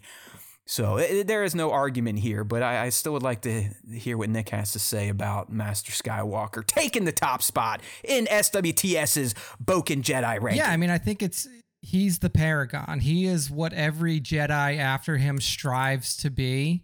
And I think that like the what he did in such a short amount of time in comparison to other Jedi is ridiculously impressive. I mean, if you look at any Jedi in the Grand Republic who started their training at 2 years old, 1 year old, whatever, like they were they were conscripted into the Jedi order as literal infants and had their entire life to train, to grow, to learn, and, and really hone those abilities. And Luke didn't start his Jedi training until he was 19 years old. And then within a five year span, essentially goes from no nothing jet, like no nothing person to I've taken out not one but two Death Stars. I've rid the galaxy with the help of my father of the scourge of Emperor Palpatine, at least for a time. In quotes. Yeah, in quotes. Yeah. Like he, he put a pause on the Palpatine reign for a little bit there. Somehow he may return. Yeah, though. who knows? Um, he he redeemed his father at the end of his life. It's the best thing he did. And not only did he do that, like he inspired, and this is where I think Rey and and Luke, at least to this point, differ. He inspired a, a, galaxy to Correct. rise against evil with just himself. Like, and like, yes, he had help from his friends and his sister the whole way uh, along, but like, he was looked at as the savior of the galaxy. Like, and I don't think that Rey has that level it's of a man's world, Nick. It's it's even a man's world in Star Wars. I mean, his his sister did way more than he did for a lot longer. But you are yeah. right. I mean, they always talked about that X-wing pilot that took out the Death Star. Yeah, I mean, well, hey, even you're you're making a great point, and I thought you were talking about Luke's legend in the sequels. He's even more legendary in, during the sequel timeline. Like people talk about Luke Skywalker as a as a god yeah, almost, it's like, right? It's, like oh Luke, and I mean you saw at the end the little kids, the Broom Boys, they're reenacting the story they heard about Luke showing up and stopping the First Order by himself. So even he he did it twice. Yeah, exactly. He not only motivated the galaxy when he was a kid, he motivated again right before he died. Yeah. So I mean Luke Skywalker was he was a legendary hero that people would tell their kids about during the sequel timeline. Yeah. Like, hey, I was alive when Luke Skywalker was out there kicking ass with his green lightsaber. Can you believe that? Blah blah yeah. blah. So yeah, I mean he he is the guy. Yeah, I mean, and he will be I, the way that they've set Luke up is that he will be the only tran like truly transcendent Jedi that will live on through the annals of history forever. Like nobody's going to talk about Yoda anymore. Nobody's going to like at a certain point the conversation no. around the I mean Rey may get a bump because yeah. she whacks Palpatine and yeah. has more story to and, tell, but yeah, you're right. I mean Luke is the guy. He's the, he's the guy. Like fuck Obi Wan, fuck Qui Gon. no one's talking about them anymore. Yeah. They're talking about Luke Skywalker. Yeah, exactly. Like he will be the one that that persists through time in memorial as the paragon of what a Jedi could be. Damn straight. Um, and I think that that's just it pushes him over the I edge. Mean, Done. Done. Fucking Nick nailed it. I mean, there, there's no argument to those to what we just laid out in front of you. So hopefully you all dug this little special segment. It was, it was pretty fun. You know, we uh, we were out of whack at the tail end of the ranking, came back together for the middle, and then separated again for the the top dogs. And um, we'll, we'll keep at it. Like I said, I wrote down the idea today you know, what if Dave was present for the sequels? That would be fun to talk about. You know, what what would TFA have looked like if he was there, or TLJ, or TROS. So we'll work on those. You never know what sort of special topic we'll have for you next week. But if you do have some very targeted ones, make sure to send us an email, DM us, drop some shit right here in the live stream chat. We are here to serve, so much so that we do a fan segment every show. This week, though, we're shortchanging your asses. Mm-hmm. Yours truly, right here, got a little forgetful after our Thanksgiving break. I forgot to post the question of the week. So we're not going to do that segment this week, but just stay tuned. Star Wars Time dot show on Instagram. That's where the question gets posted, usually Monday or Tuesday of a show week. So sorry about that, everyone. I fucked up. But that just gets us to our second fan segment, the one that everyone comes here for, and that is our top five Star Wars fan artist features of the week. That's right. So don't forget the way to get involved here is using our hashtag on Instagram, hashtag Star Wars Time Show, and more importantly, add tag at Star Wars Time Show. You got to do the ad tag. That's where Nick picks his top five from, where I kind of pick from around the tag what's being recommended, and I put up our reels every day. Um, all right, James English. I, I, I believe this is Mando mugshots. Sorry we didn't get to the top five before you got to go to work, but we will be talking about your shot very soon. All right, Nick.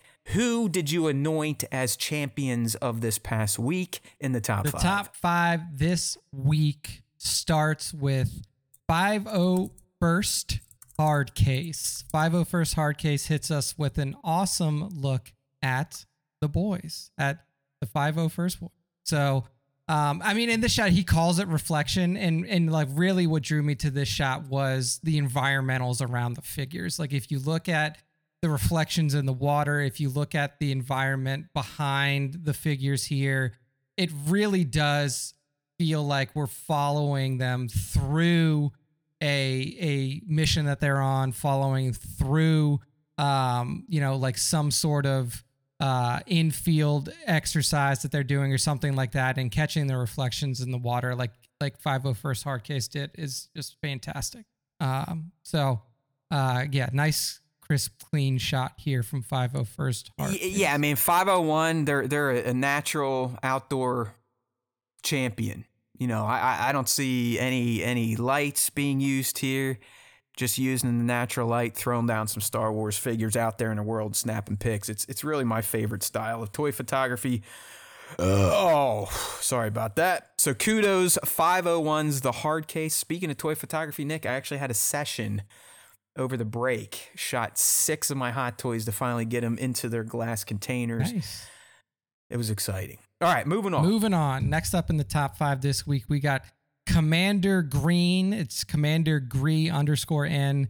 And we're taking a look at the great looking figure of Commander Cody here. Is this a, a Hot Toys? I assume this is a Hot Toys because it looks fucking awesome. He's they're yeah, they're looking hot toysy. Yeah. Yeah. So it's and this is titled "The Search for Kenobi" or "Searching for Kenobi." So this is on Utapau after Order sixty six comes down. Uh, obviously, Cody orders the shot at uh, Kenobi as he's riding on his varactyl across the landscape, and now this is the search for Kenobi's body after the Order 66 has come down. I mean, it's a great shot of Cody kind of left of frame, and then you get some other members of his squadron um, kind of washed out by sunlight coming into the shot here. I just think it was a really cool, poignant shot of one of the uh, most well known clone commanders out there. Yeah, I, I mean, it, it looks fantastic. It just speaks to the quality of figure that Hot Toys put out, and it, it makes me realize that I fucked up not getting Cody as a name. I have like all the other name clones. I got Jesse, I got Hunter, got Crosshair, Echo, no Cody. That's a big fuck up. That is a big fuck up on my part. But yeah, it, it is another one I believe, Nick. That's all outdoor natural light setup. I, I need to get back to that, but it's fucking cold up here in the north, so mm-hmm. probably not for a few months. Yeah, I got to wait for the sun to actually come back out again. That's right. That's I got to stop breaking fucking bones during the warm months so I can actually enjoy them where I live. All right, that's the goal for 24. No broken bones. All There right. we go. Next up here is Ches Picks 66. Ches Oh, yeah, always gives the us some sons. awesome uh like desert Tatooine style shot. And and you you hit it. We got the twin suns of Tatooine here on the horizon showing a a Tusken Raider riding a bantha off on a like a high ridge. And and really like the shot here is made incredible by Chez's twin suns that he he was able to fit into the shot. The golden sunlight careening across the image and then that like slightly shadowed figure of the Tusken riding the bantha off to the right of frame just a a, a beautiful shot here yeah, I mean it's it's not a full on silhouette type of shot because you can see a little bit of the foreground, mm-hmm. but it's very close to silhouette. And, and, silhouette shots with Star Wars toys on Tatooine with the two suns always look fantastic. And you know we know Chez is another one that just has mastered the sunlight, sun rays, sunsets, sunrises in this hobby, and and produces just some great natural outdoor looking shots. Indeed. Good stuff there at ChezPix66 on Instagram. Next up in the top five, we have at Mando underscore mugshots. Mando mugshots hit us with an awesome Ahsoka inspired pick here. So what we see is the the new again Master and Apprentice. It's Ahsoka and Sabine. Ahsoka lifting Sabine off of the ground after one of their training sessions, you can see uh, Huyang there in the background. Uh, both Ahsoka and Sabine with their sabers lit, but this is a moment where it's like, you know, it's time to train. It's time for you to actually. Well, learn. yeah, I mean, his, his caption is again, yeah. so it's it's like, hey, you know, Sabine got knocked down, Ahsoka's lifting her up. Let's go again. Huyang's back there taking notes so he can make fun of Sabine after and tell her that she sucks and she's the worst Jedi candidate ever. But I, I, dig it. Mando is really good at, at, lighting, and I also believe Mando Mugshots is an iPhone photographer, nice. which just again shows to the quality of work produced here. I mean, newer iPhones they are they have fantastic camera sensors in them, but a lot of times you can't quite get that bokeh going. You you can control aperture a bit, but not a lot. So I'm always impressed with what uh, Mando mugshots gets out of his device. He, he he's a toy photographer that proves that a lot of times it's not necessarily the gear, it's the it's the person. Yeah. So the eye, how do you set up? How do you light? Goes a long way in this hobby, which I, which I found out last week trying to do it again after I hadn't done it for about a year. Like, holy shit. Gotta relearn those I forget skills. a lot of, yep. Yeah, I forget, hey, oh, I forgot the key light, the overhead light, this light, that light. Oh, too many lights. Now they're, you know, looking burnt out, but we'll, we'll see. I might get some of those out by 2026. Mm-hmm. But that's our, our buddy at Mando underscore mugshots over on the IG there. All right. Good stuff. And to close out the top five for this week, this is at CT.1538. And the reason I picked this CT1538, this is a custom shot of Damn a straight. Sith figure that's designed after one of the most uh one of the coolest looking uh masks and armor sets from SWTOR Star Wars: The Old Republic MMO game that I played extensively. It, it, it's the acolytes, right? Or at least that's what he's calling it. So Sith acolyte. Yeah, so it's like this mask was worn like I'm not sure if every Sith acolyte wore it, but it was worn by like a lot of notable uh, characters that you interact with in the early stages of Sith playthroughs in the game. It's a it's a piece of like mask armor that you can unlock for your own character and wear along the way. Um, but the the the the look of this figure being custom is so spot on to what you see in the game. It was one of my favorite armor sets in the game. In fact, if I log into that game right now, I know that one of my characters is still wearing this armor set. Oh um, shit! It's it was so you got some history with yeah, this so Sith like, acolyte. As soon as I saw it, I was like, "This is got this is gonna make the top five for sure." Just because it is a tr- truly a piece of nostalgia for me. When I was playing this game a ton, it was one of the earlier armor sets in the game during its release period, and it really does like it has a Revan feel to it without it being the Revan full like the full Revan armor right. set and it like it sets you in that time period. Like it puts you in that time of like the sith were so widespread at that point that they had individual armor sets that felt unique to them. And and whoever made this custom did a fantastic job of like translating that from the game i, I was gonna to say i I believe this comes from someone we've talked about before at one sixth J. Yeah, yeah, we've definitely talked. He, he's the 1/6. that just makes ridiculously good looking high end one six scale Star Wars custom figures. Like I, I, I actually just was scrolling through. I think he's he's working on like a, a dark side Cal Kestis right now. He was working on a Plagueis last week.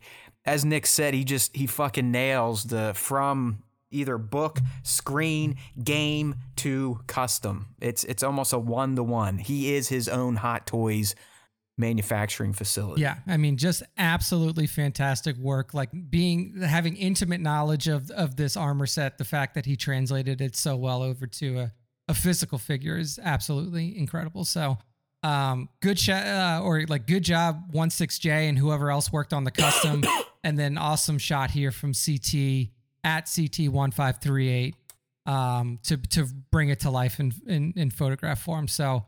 Um, that's the end of the top five that's the end of the show for this week. Hope you guys enjoyed it. But Matt, go ahead and close us out.